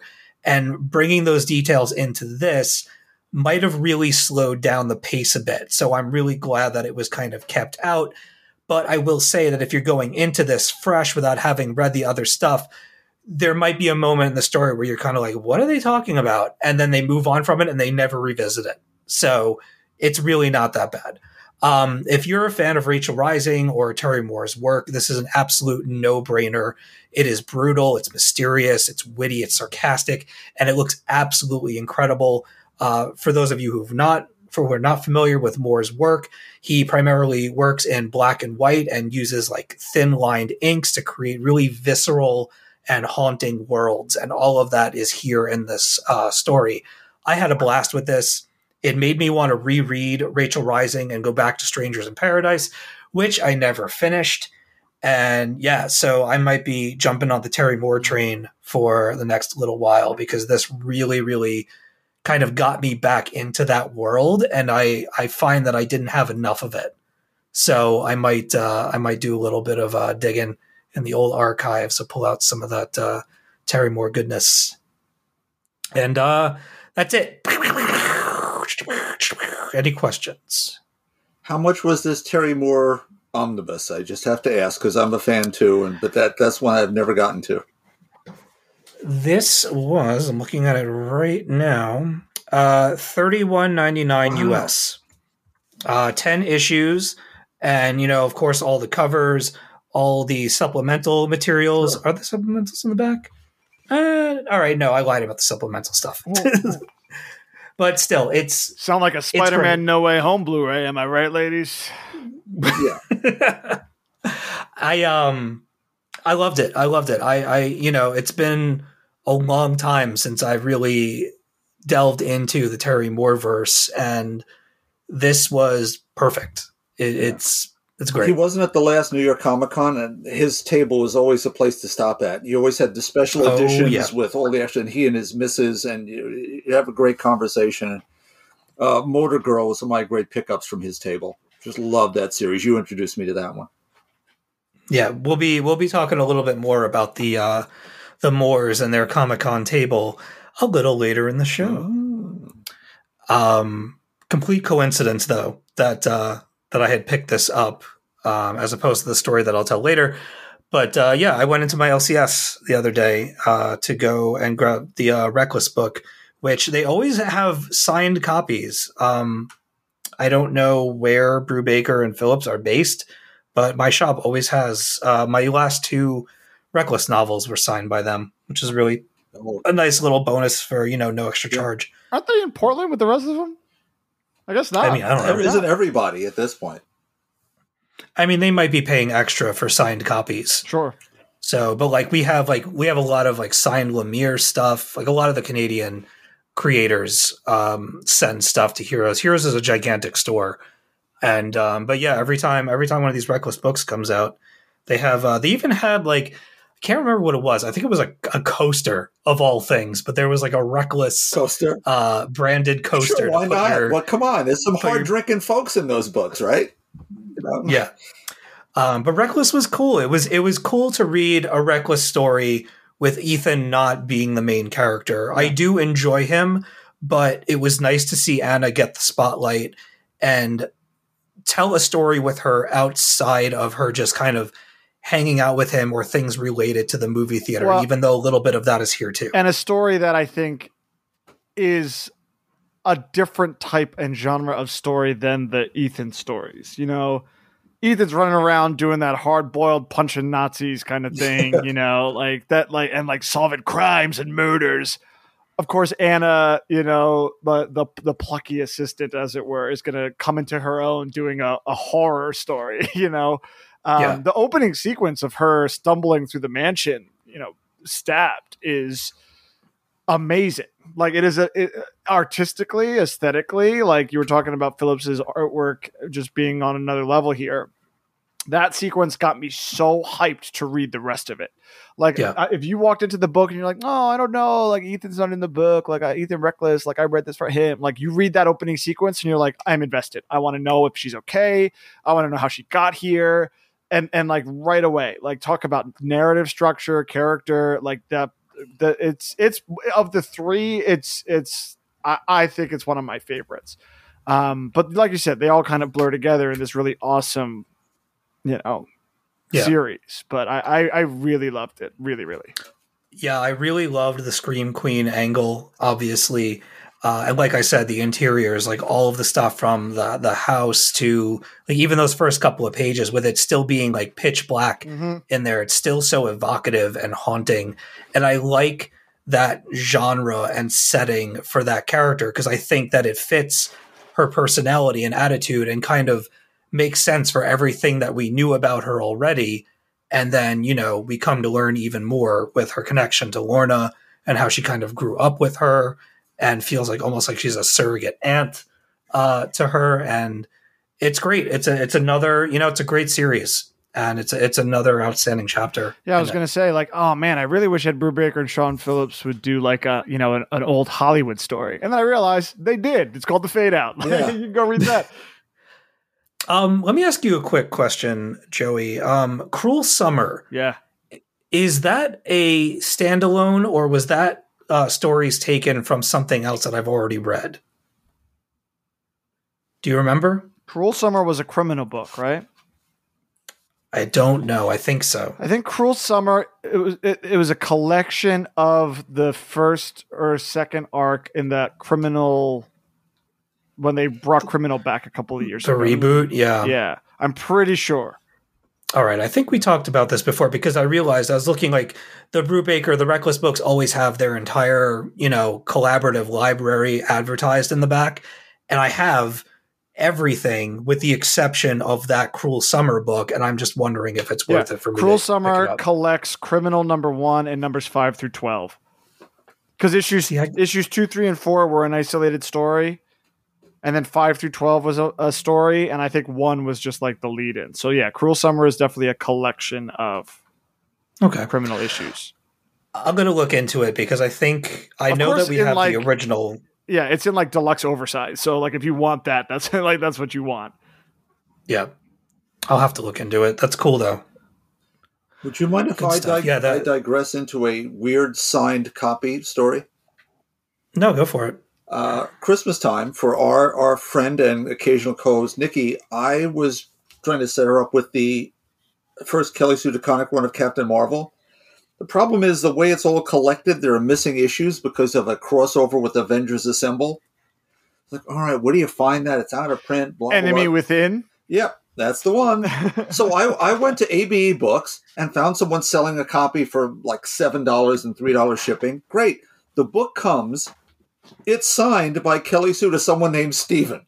it's like Oh. okay, great. Okay, Nikki, if your name is Steven, this is to you. But if not, it's still signed. So like, go go ahead. it's like okay. So I and I really hope I, I actually I wrote to Kelly Sue about this. I really hope that there's someone who didn't sell the wrong book out of their collection not a whole lot because I got to give a nice gift, but uh, still, it's like it's like out of nowhere. This is a signed copy of this floating around the internet. Sure, why not? It happens. Some people give up bizarre things. I had a book signed by David Byrne that uh, I ended up donating to a place once. Kind of regret it now, but what are you going to do? Um, uh, we got when I was in the record business, we get you get all sorts of stuff, right? So we from Columbia Records, we were given a copy of Michael Jackson's sort of autobiography, Moonwalker, signed. Guy I worked with was a huge Michael Jackson fan. I gave it to him for his collection. yeah. Is that the movie with Joe Joe Pesci? Oh no, it was his autobiography. It was it was just called Moonwalker. Oh, oh, okay, okay, okay. It's like, uh, you know, I probably should have held on to that, but you know, it went to someone who really, really cared. It's like, yeah, it was signed. It was a signed copy of this book. Moonwalker, the game, the Genesis game or the arcade game, so good. All right. Uh, we're we're, Uh, definitely that's gonna- digressing. yes, time for news. Yeah, yeah, I yeah. think it's time for That's going to do it for for books. Let's get into some of this news. There's a lot of it. All right, let's see. Um, we'll blow through some of these relatively quickly. Uh, Batman is getting a new creative team, direction, and schedule in Detective Comics. Uh, this is coming from CBR. So Ram V and Rafael Albuquerque are going to be taking over the Batman Detective from Mariko Tamaki in a couple of uh, issues, and that's really cool. I um I've really been enjoying the Mariko Tamaki run a lot, but it does feel like it's coming to an end and it's time for a change. And this is a hell of a creative team to have on these books, and I really like the uh, the sample art that they've given of Bruce kind of wearing this like masquerade version of the Batman mask, and he's got almost like a like a demon horn or something coming out the other side of his head. It's really weird. But um yeah, I'm gonna see if I can find oh so the new the new team will be taking the reins from writers Mariko Tamaki and Nadia Shammas, artist Ivan uh Re- Reese Rice. Reese. Reese. Ivan Reese, Rice. uh Danny Miki with uh backup uh backup writer Sina Grace and backup artist David uh Lapham. They got Sina Grace and David Lapham doing a backup in Detective. Why Yeah. aren't they doing Get the, outta A- here. the A book? Oh my god, I'm gonna get Detective. I also love the Mariko Tamaki run. I've been I've been reading it behind on Detective. It's not on Detective on DC Universe. It comes out real quick, man. Like every week that was coming I out for a while. I know it's awesome. It's really good. Um, yeah, that sounds really cool. Yeah, I like it. I li- I mean, I like all of these creators, and you know, fr- freshen it up a little bit. I love some Ram V and some Rafael Albuquerque. You might actually get me back on a Batman book. Hmm. How's um Batman proper going? Anybody reading that still? No, I think everyone's Ah, waiting you for know- Chip. I have to say, I I did catch up with it recently, and I was a little thrown. The um, the the stories from um, was it Ca- uh, Williamson Williamson, right? Yeah. It doesn't really go anywhere. It's kind of three three issues for a setup, and then the reveal happened, and I was kind of like, that's it. And then it's not. And then the, then the next issue was part two of some kind of crossover story. Hmm. So we didn't even get part one in the Batman proper book. It happened somewhere else.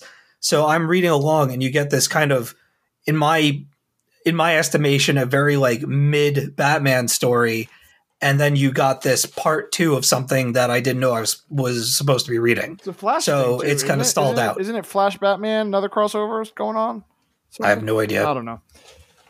All no right. clue. Well, okay. Um, it uh, it, it hasn't. I'll, I'll I'll just for my opinion, it hasn't been great since um since the other team uh, wrapped it up. I think Zdarsky is going to be when I when I really come back on. So All right. I just felt like the abyss stuff kind of didn't go anywhere, and uh, the reveal of what was actually happening was kind of like, eh, all right, whatever. Uh, Love Williamson just doesn't doesn't stand out compared to the the momentum that we had from the previous run, in my humble opinion. Uh, do we want to move on to the next story? Sure. All right. Uh, what we got here? J- uh, Red Hood Jason Todd gets his own brand new Robin as he comes to the Batman White Knight universe. See, this is when I wish that Jon was Yeah, here. what do those words mean? Uh, well, Jon's been talking about the Batman uh, Mm-hmm. White Knight universe expanding. I think he actually touched on it last episode.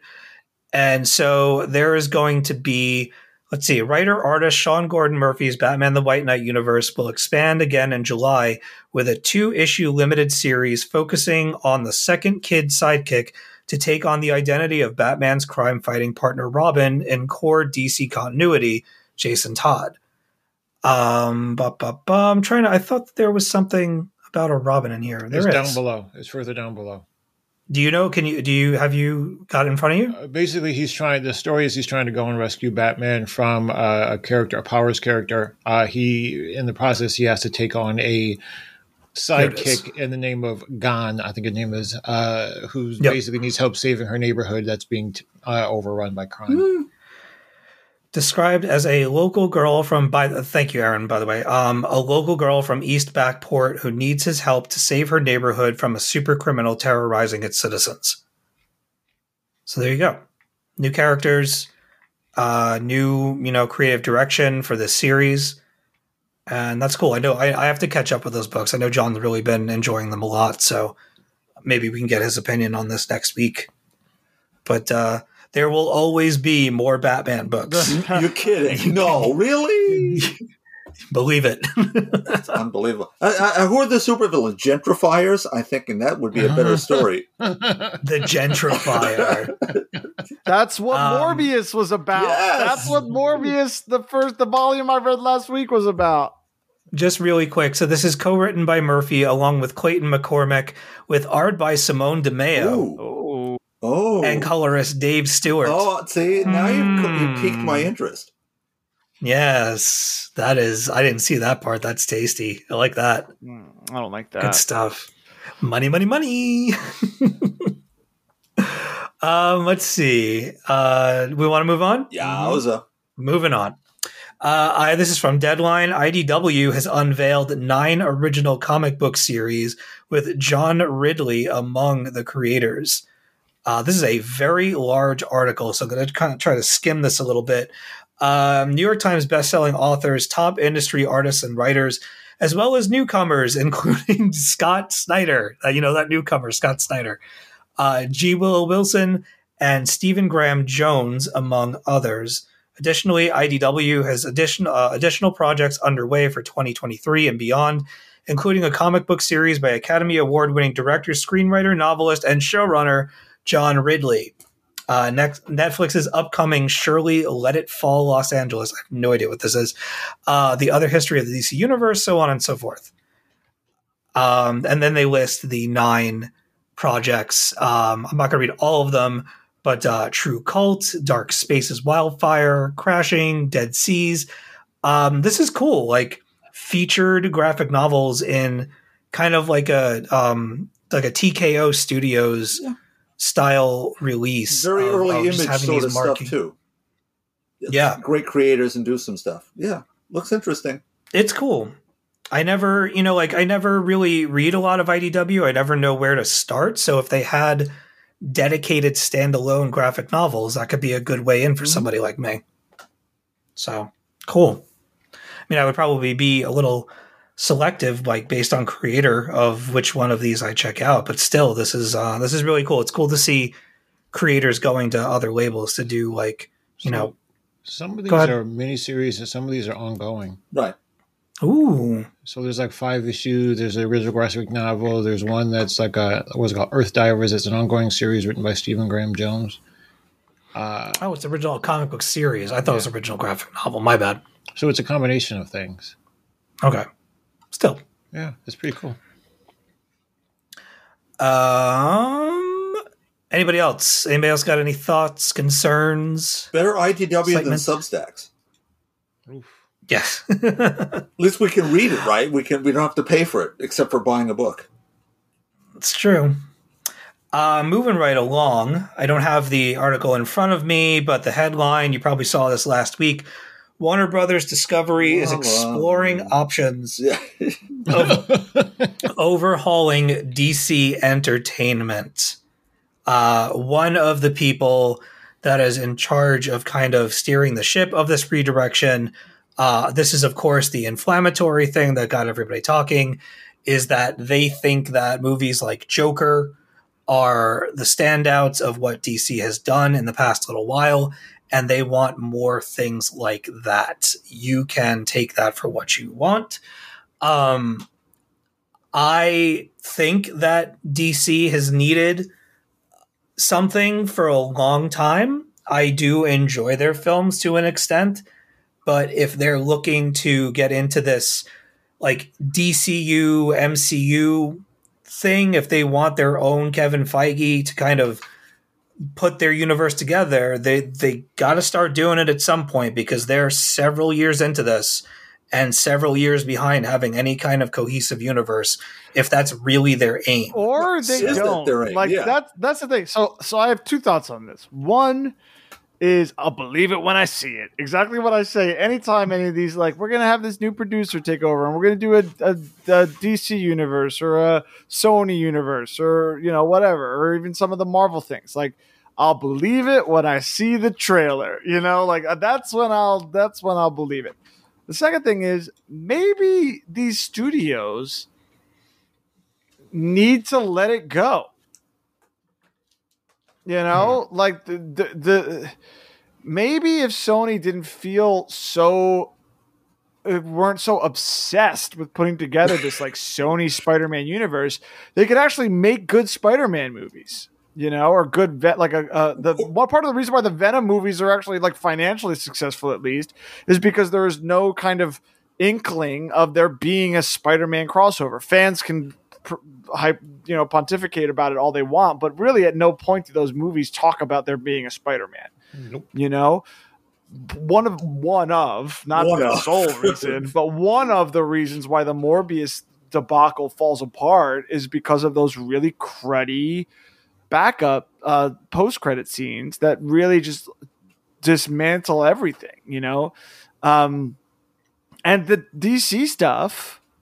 If Joker is their image of success and Batman and Aquaman and all these things that quite frankly have operated much better on their own than than in the context of a larger universe then maybe they just do that like there's no need to do this massive universe especially when like is it really that is the reason why the MCU movies are financially successful only because they're a tied together 30 movie long series it's part of it sure but i think you know there's a, a ton of other reasons They're that good go into that. individually too. yeah it's a to Um, me it's a disconnect, right? You you want a Kevin Feige to link everything together, but then uh, cite the Joker as your tentpole. And, and, and one of the articles I saw said they don't want a creative person; they want a business manager. Yeah. Well, that's that's a problem in and of itself.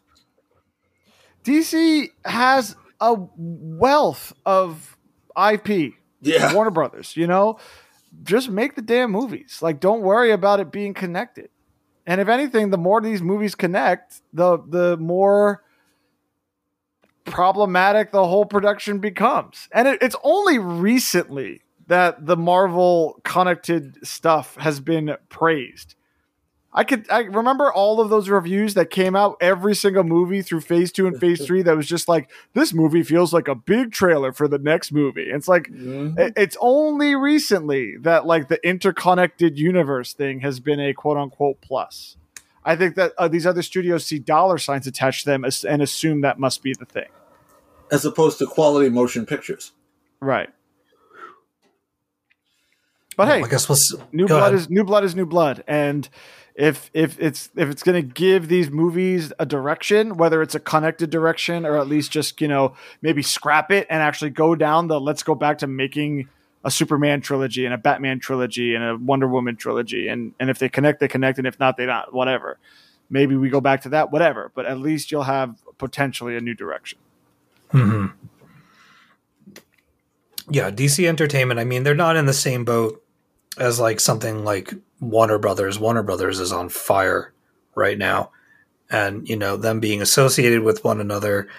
Uh, I think that they're looking to kind of take a hard look at their you know multi-million dollar IPs that they have and kind of give them a bit of a spit shine or a new coat of paint to try and make the type of money that Disney and Marvel are making with their stuff. Maybe not make know. Batman movies every time you sneeze.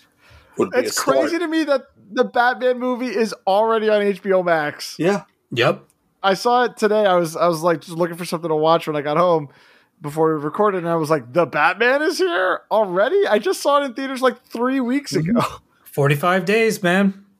45 day window, and then they throw it on there. It's amazing. It's still in theaters, still making money. I go back Now to you- what I said when we reviewed that movie. I was like, you know, Warner Brothers and DC, they have HBO Max. A lot of these properties would kill as TV shows, you know, or or or you know, prestige series. You know, um, I just go back to that. I think that like that's the future. That's that's where that if you want to set yourself apart, that's where you go. yeah. Much looking forward to Right on. Batgirl for just that reason. Exactly. Yeah, for sure. Uh, speaking of movies that I believe this is also going to theaters, but I think it's also coming to HBO Max. Uh, I don't know whether it's a simultaneous release or not. My point being that the rumors or the deal to have uh, Sharon Stone join the cast of Blue Beetle has died, and she has been replaced by Susan Sarandon, Okay, Wow. of all people. Uh, Sharon Stone would have been a lot of fun. yes had me a lot more excited than this uh sarandon's going to Wow. be playing Just- victoria you just Kord showed up for Susan Sarandon there. Just Wow. rip the throat I- out. Academy Award winning Susan Sarandon. Yes, Steve has I- Steve has very strong opinions about Susan Sarandon. i do I love her in a lot of I stuff, might- but I, I think Sharon Stone is a interesting choice too. But okay, go ahead, Steve. I'm sorry. i'm just saying if i had my preference it would be sharon stone the, the the sharon stone thing excited me and interested me this does not there's there's a, there's a hard line in the sand and i'm drawing it okay. so All right. Um, not a big deal. This movie still looks amazing. Like I, I really like the cast that they've put together for it. Uh, it's cool to see this character uh, coming to the screen in this way. So there's still plenty to look forward to uh, in this film for sure. So That's that. I've never known Go ahead. that Sharon Stone was famous. She, you should. Well, I was gonna say watch that episode of Murderville. Yeah, well, that's, there's that. Look, she Um, she she had her moment, and that moment though went to a lot of interesting places. Obviously, uh, star turn in Total Recall that led to Verhoeven's Basic Instinct, which then she Catwoman for me. but but she leveraged into some interesting places. Yeah, Catwoman. She look, she's fun in a really terrible movie. She's probably the best part of that. But she, I think she became more interesting after her time, more interesting on screen after her time had passed. I don't know. That sounds bad, but Um, but after she was supposedly after she was in that space where she was supposed to be the hottest thing ever. But see, I don't- you're I you're right- you're that's- right, Aaron. To to most people, but here's the thing: in the midst of her space, she did a, a, a, a wonderful, touching movie called The Mighty, based Mhm. on a great children's book. She used her power to do interesting things, including the Sam Raimi Quick and the Dead, maybe the Oh, greatest spaghetti awesome. western of all time. She the the favorite thing, uh, and and this is because I like the original. She did a remake of Gena Rowlands' Gloria. I I own that movie. I love it too. Love it too. which I will watch Gena Rowlands' Gloria all day Yep. long. Uh, and when she did it, I was like, oh, okay. How do you do that? But how do you do that exactly? But I, you know, I, that's what I'm saying. I felt like it was after her quote unquote Hollywood mandated prime had passed. I'll, I'll put it that way because I don't think it was her prime. I think that's when she got more interesting, but then no one was watching. But I- you know, I, I think those are actually her in her prime using her power to make what she felt were interesting choices, and I don't think that helped the rest of her career. Yeah. Um, did you ever see the Muse, the Albert Brooks movie, I know I have not seen that whole. I know where she, she's actually a daughter of Zeus, helping Albert Brooks, the put upon screenwriter, and she has a wonderful flair for comedy, and so she did drama, comedy, westerns, oddball things, and then no one really cared because she wasn't doing Catherine Tramell from Basic Instinct. about. Mhm. Hollywood, Hollywood, folks, that's what we're about. Pikachu only gets you so far. oh, there could be there could be a, a- an episode title, but I think we moved on from that. But I love it. Pika Pika. Let's move on. Speaking of moving on, uh, Dead Boy Detectives is uh, getting a series order at HBO Max.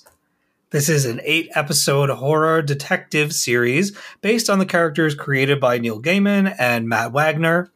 Uh, aims to take a fresh take on the ghost story exploring loss, grief, and death. Uh, this is the series that revolves around Edwin Payne and Charles Rowland, two dead British teenagers, and uh, their very alive friend, Crystal Palace. It's a nice name. Uh, press release for HBO described it as a lot like a vintage detective series, only darker and on acid. wow. Wow, okay. Neil Gaiman, thank you. Yeah. Seriously. Um, and then it's coming from a bunch of people that you will either know or not know. Uh, no one has been announced for casting just yet. At least I don't think so. I think Crystal Palace was on Drag Race. Oh wait, no, no, they have. No, it's, it's, Uh, a, it's, George- a, it's an uh, English football team in the Premier League.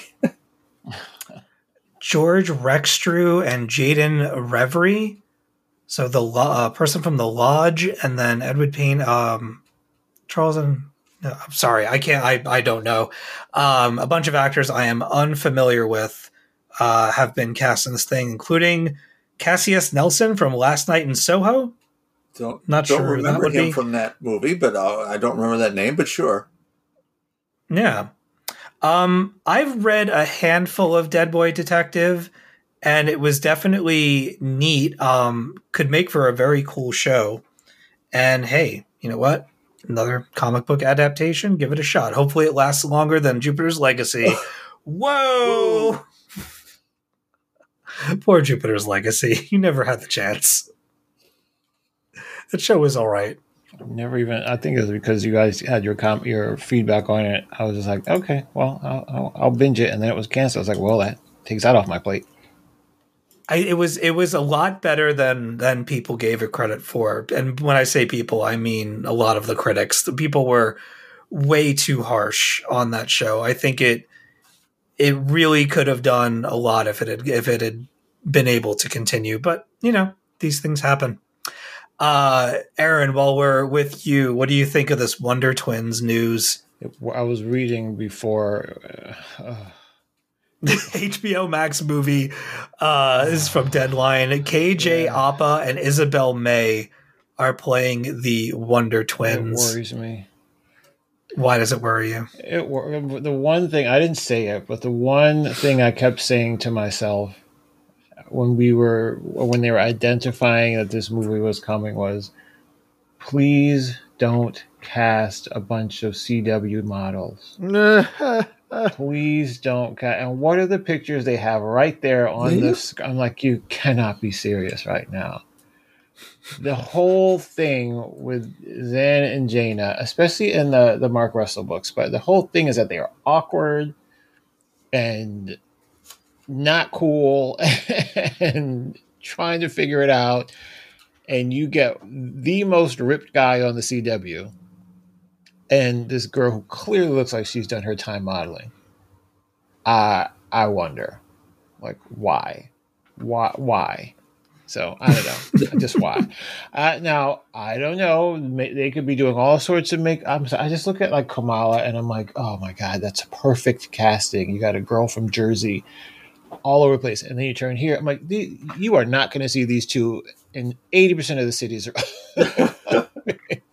um, but I, again, I don't, I don't, I don't get a sense of what the theme, or what the the, the what's what I'm looking for, what the We've got some time. This is uh I don't think this is rolled into production just yet, but um I don't know. I know very little about Wonder Twins. I need to finish reading that series. Oh, so the comic series is fantastic. it was amazing.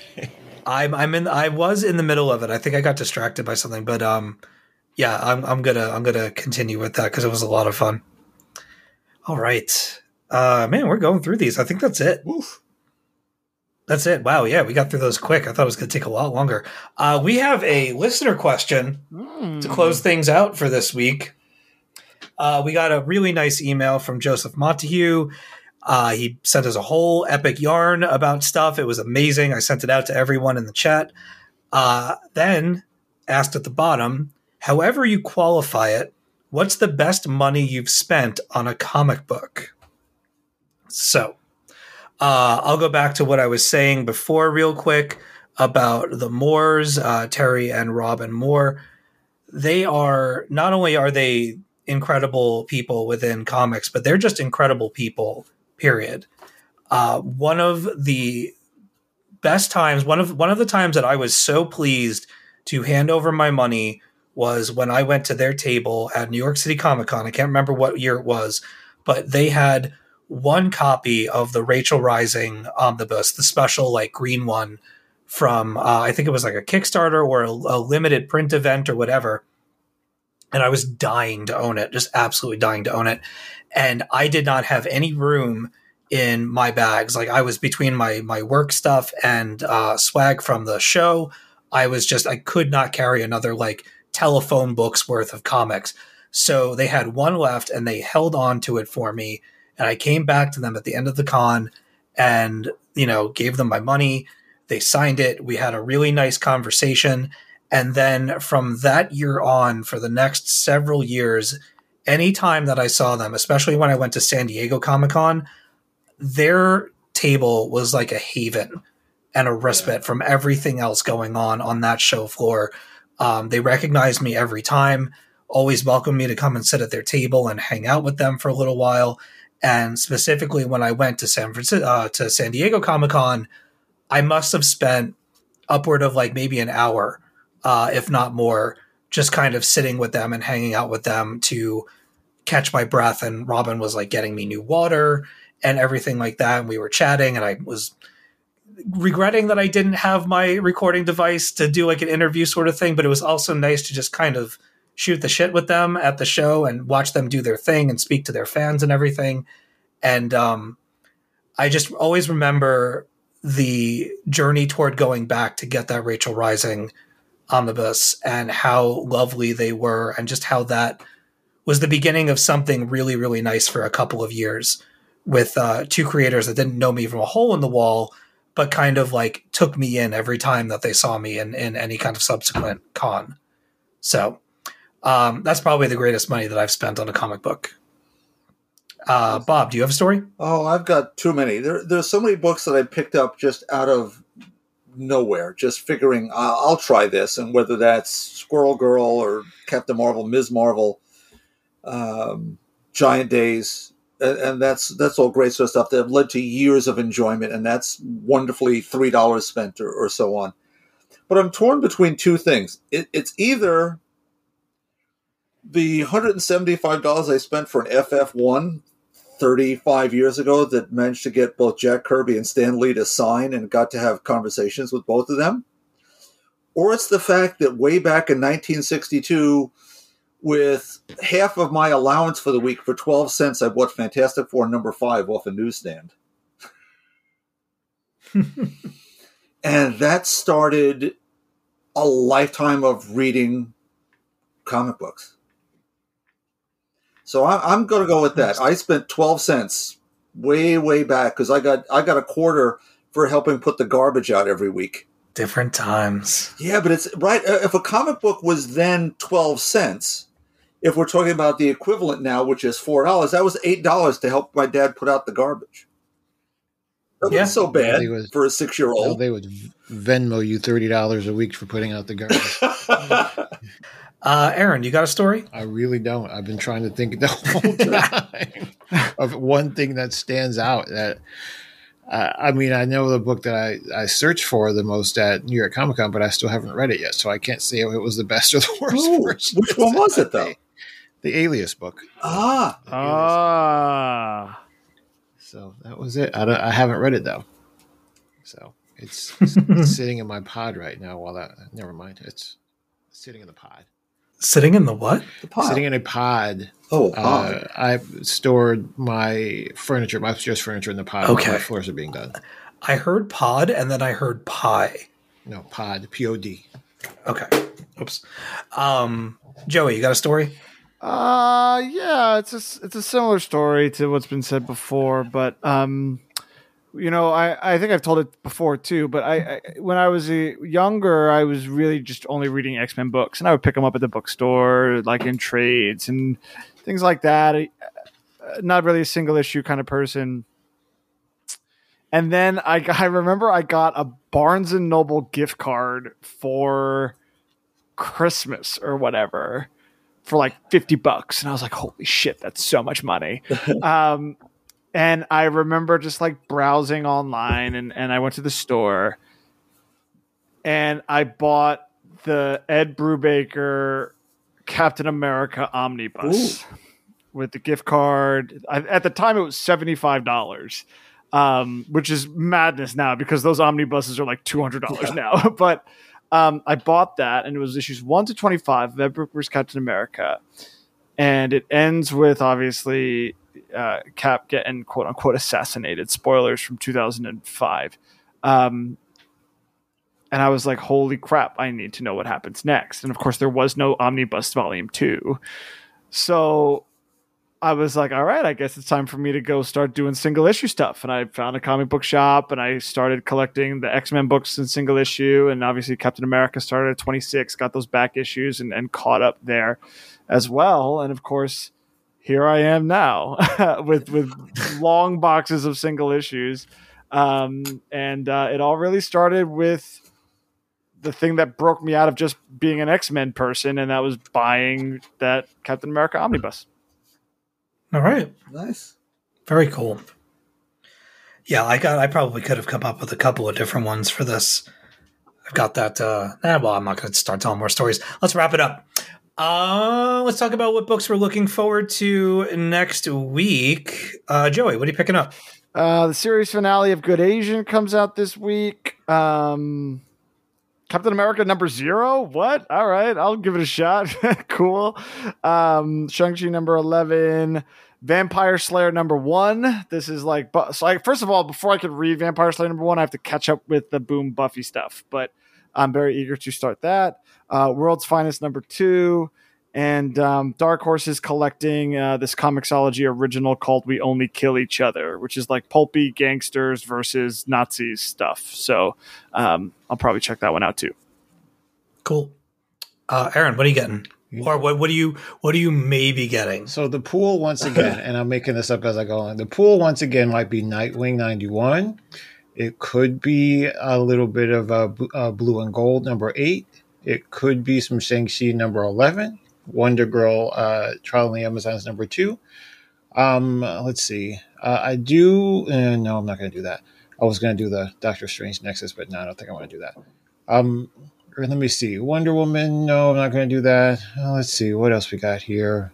I think that's probably going to be it. To be honest with you. yeah, that's pretty much it. Um, Bob, what are you uh, picking up? Winverse number two.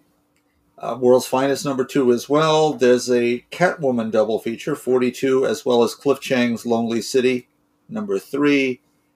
That's about it. It's a light week.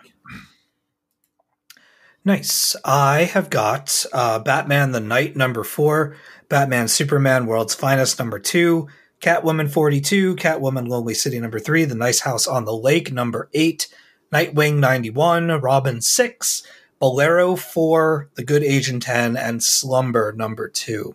Very anxious for Bolero and Slumber. Both. Both of those have been really, really cool. Sweet. Oh wait, uh, Living Guys three comes out. Well, There there you you, go. go. Put it on the list. There you have it. It's a possibility. All right. Always possibilities, to quote Mr. Spock. Hey. Uh, there's also the possibility of us ending this podcast. Does anybody have any closing statements or anything they want to share with anyone? Yeah, I just wanted to share very quickly. Uh, right before we came on to record today, uh, friend of the pod, Professor Carolyn Cocca, forwarded to us a comic strip op ed in the Washington Post from Nate Powell and Andrew Aydin, who you might rec- recognize the names from the March trilogy and Run, working with John Lewis. Um, and it's a really just wonderful comic strip. Um, talking about the not only the importance of teaching the very true, complicated, and sometimes very not very pretty history of Yeah. race and um, um, kind of Civil uh, rights, yeah. civil rights in this country, um, but also talking about how kids in particular in our schools, in schools where people are trying very hard to not do that, um, they are very ready to handle those kinds of conversations and actually are very eager to have those conversations. Um, it's a wonderful op ed. I'm sure if you just search uh, Washington Post opinion, Nate Powell, Andrew Aydin, it'll come up. Um, it's quite powerful, really wonderful. Um, and speaking as an educator, um, I I very much uh, resonate with it. So check it out. Yeah, thank you, thank Excellent. you, Carolyn. Yeah, you beat me to that one, Joey. that it, it's just it's a it's a wonderful article and makes so many incredibly important points as uh, education, learning, varying viewpoints are now under attack because we don't want to learn our own, as you say, messy history. It's it's stunning. It really is. For the record, too, um, Nate Powell often does these kind of like editorial comic strips. Um, if you go to his website, there are many. One of which is a really awesome one about the Punisher iconography. Yeah. Um, and he goes, he does a really deep dive into that and, and what it means and, and how it's been kind of appropriated and all of that. So, uh, Nate Powell is just a wonderful kind of, I guess, po- for lack of a better phrase, political cartoonist, um, Yeah. which is really wonderful to think about. Yeah. Great. Uh, anybody else have anything? Yeah, on a, a really lighter note, I happened across something today because I was wandering at work with nothing to do and discovered on the Unbeatable Squirrel Girl Twitter account there is such a thing, and she does post.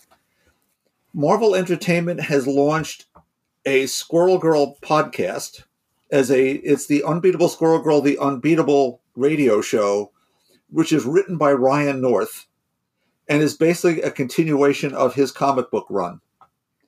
The supporting cast, the supporting cast is there: Nancy Whitehead and Koi Boi and Chipmunk Hunk and Brain Drain and the whole crew. As they now have a radio show on Empire State University College Radio, and they have call-ins. It's hysterical. If you're a fan of the show, of the the comic rather, you owe it to yourself to check out the Unbeatable Radio Show just go to the Unbeatable Squirrel Girl Twitter page, and the link is right there. It's It is very funny. They also give you a phone number to call in. I've already called it in. It's not in service, so don't try calling in. Oh, Ryan North has a um a new novel out about like I think it's like how to be a supervillain or something like Yeah. that. It's How to take uh, over the only world or something, hardcover. Yeah, it's only in hardcover, so I haven't gotten it yet um because I refuse to have hardcovers because they're really heavy when you move.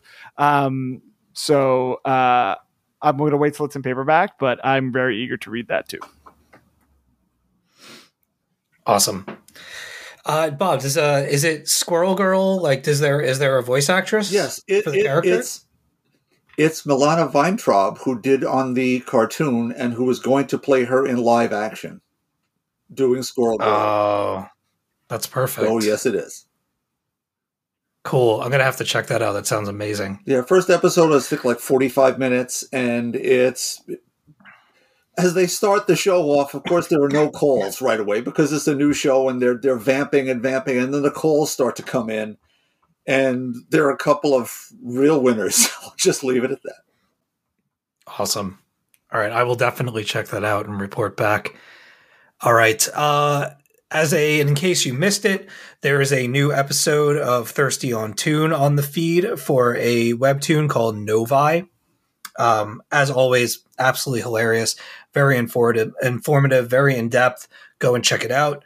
Uh, we've reached the end of this week's edition of the Talking Comics podcast. As always, you can send us your comments or questions through our email podcast at talkingcomicbooks.com. We love questions. Ask them.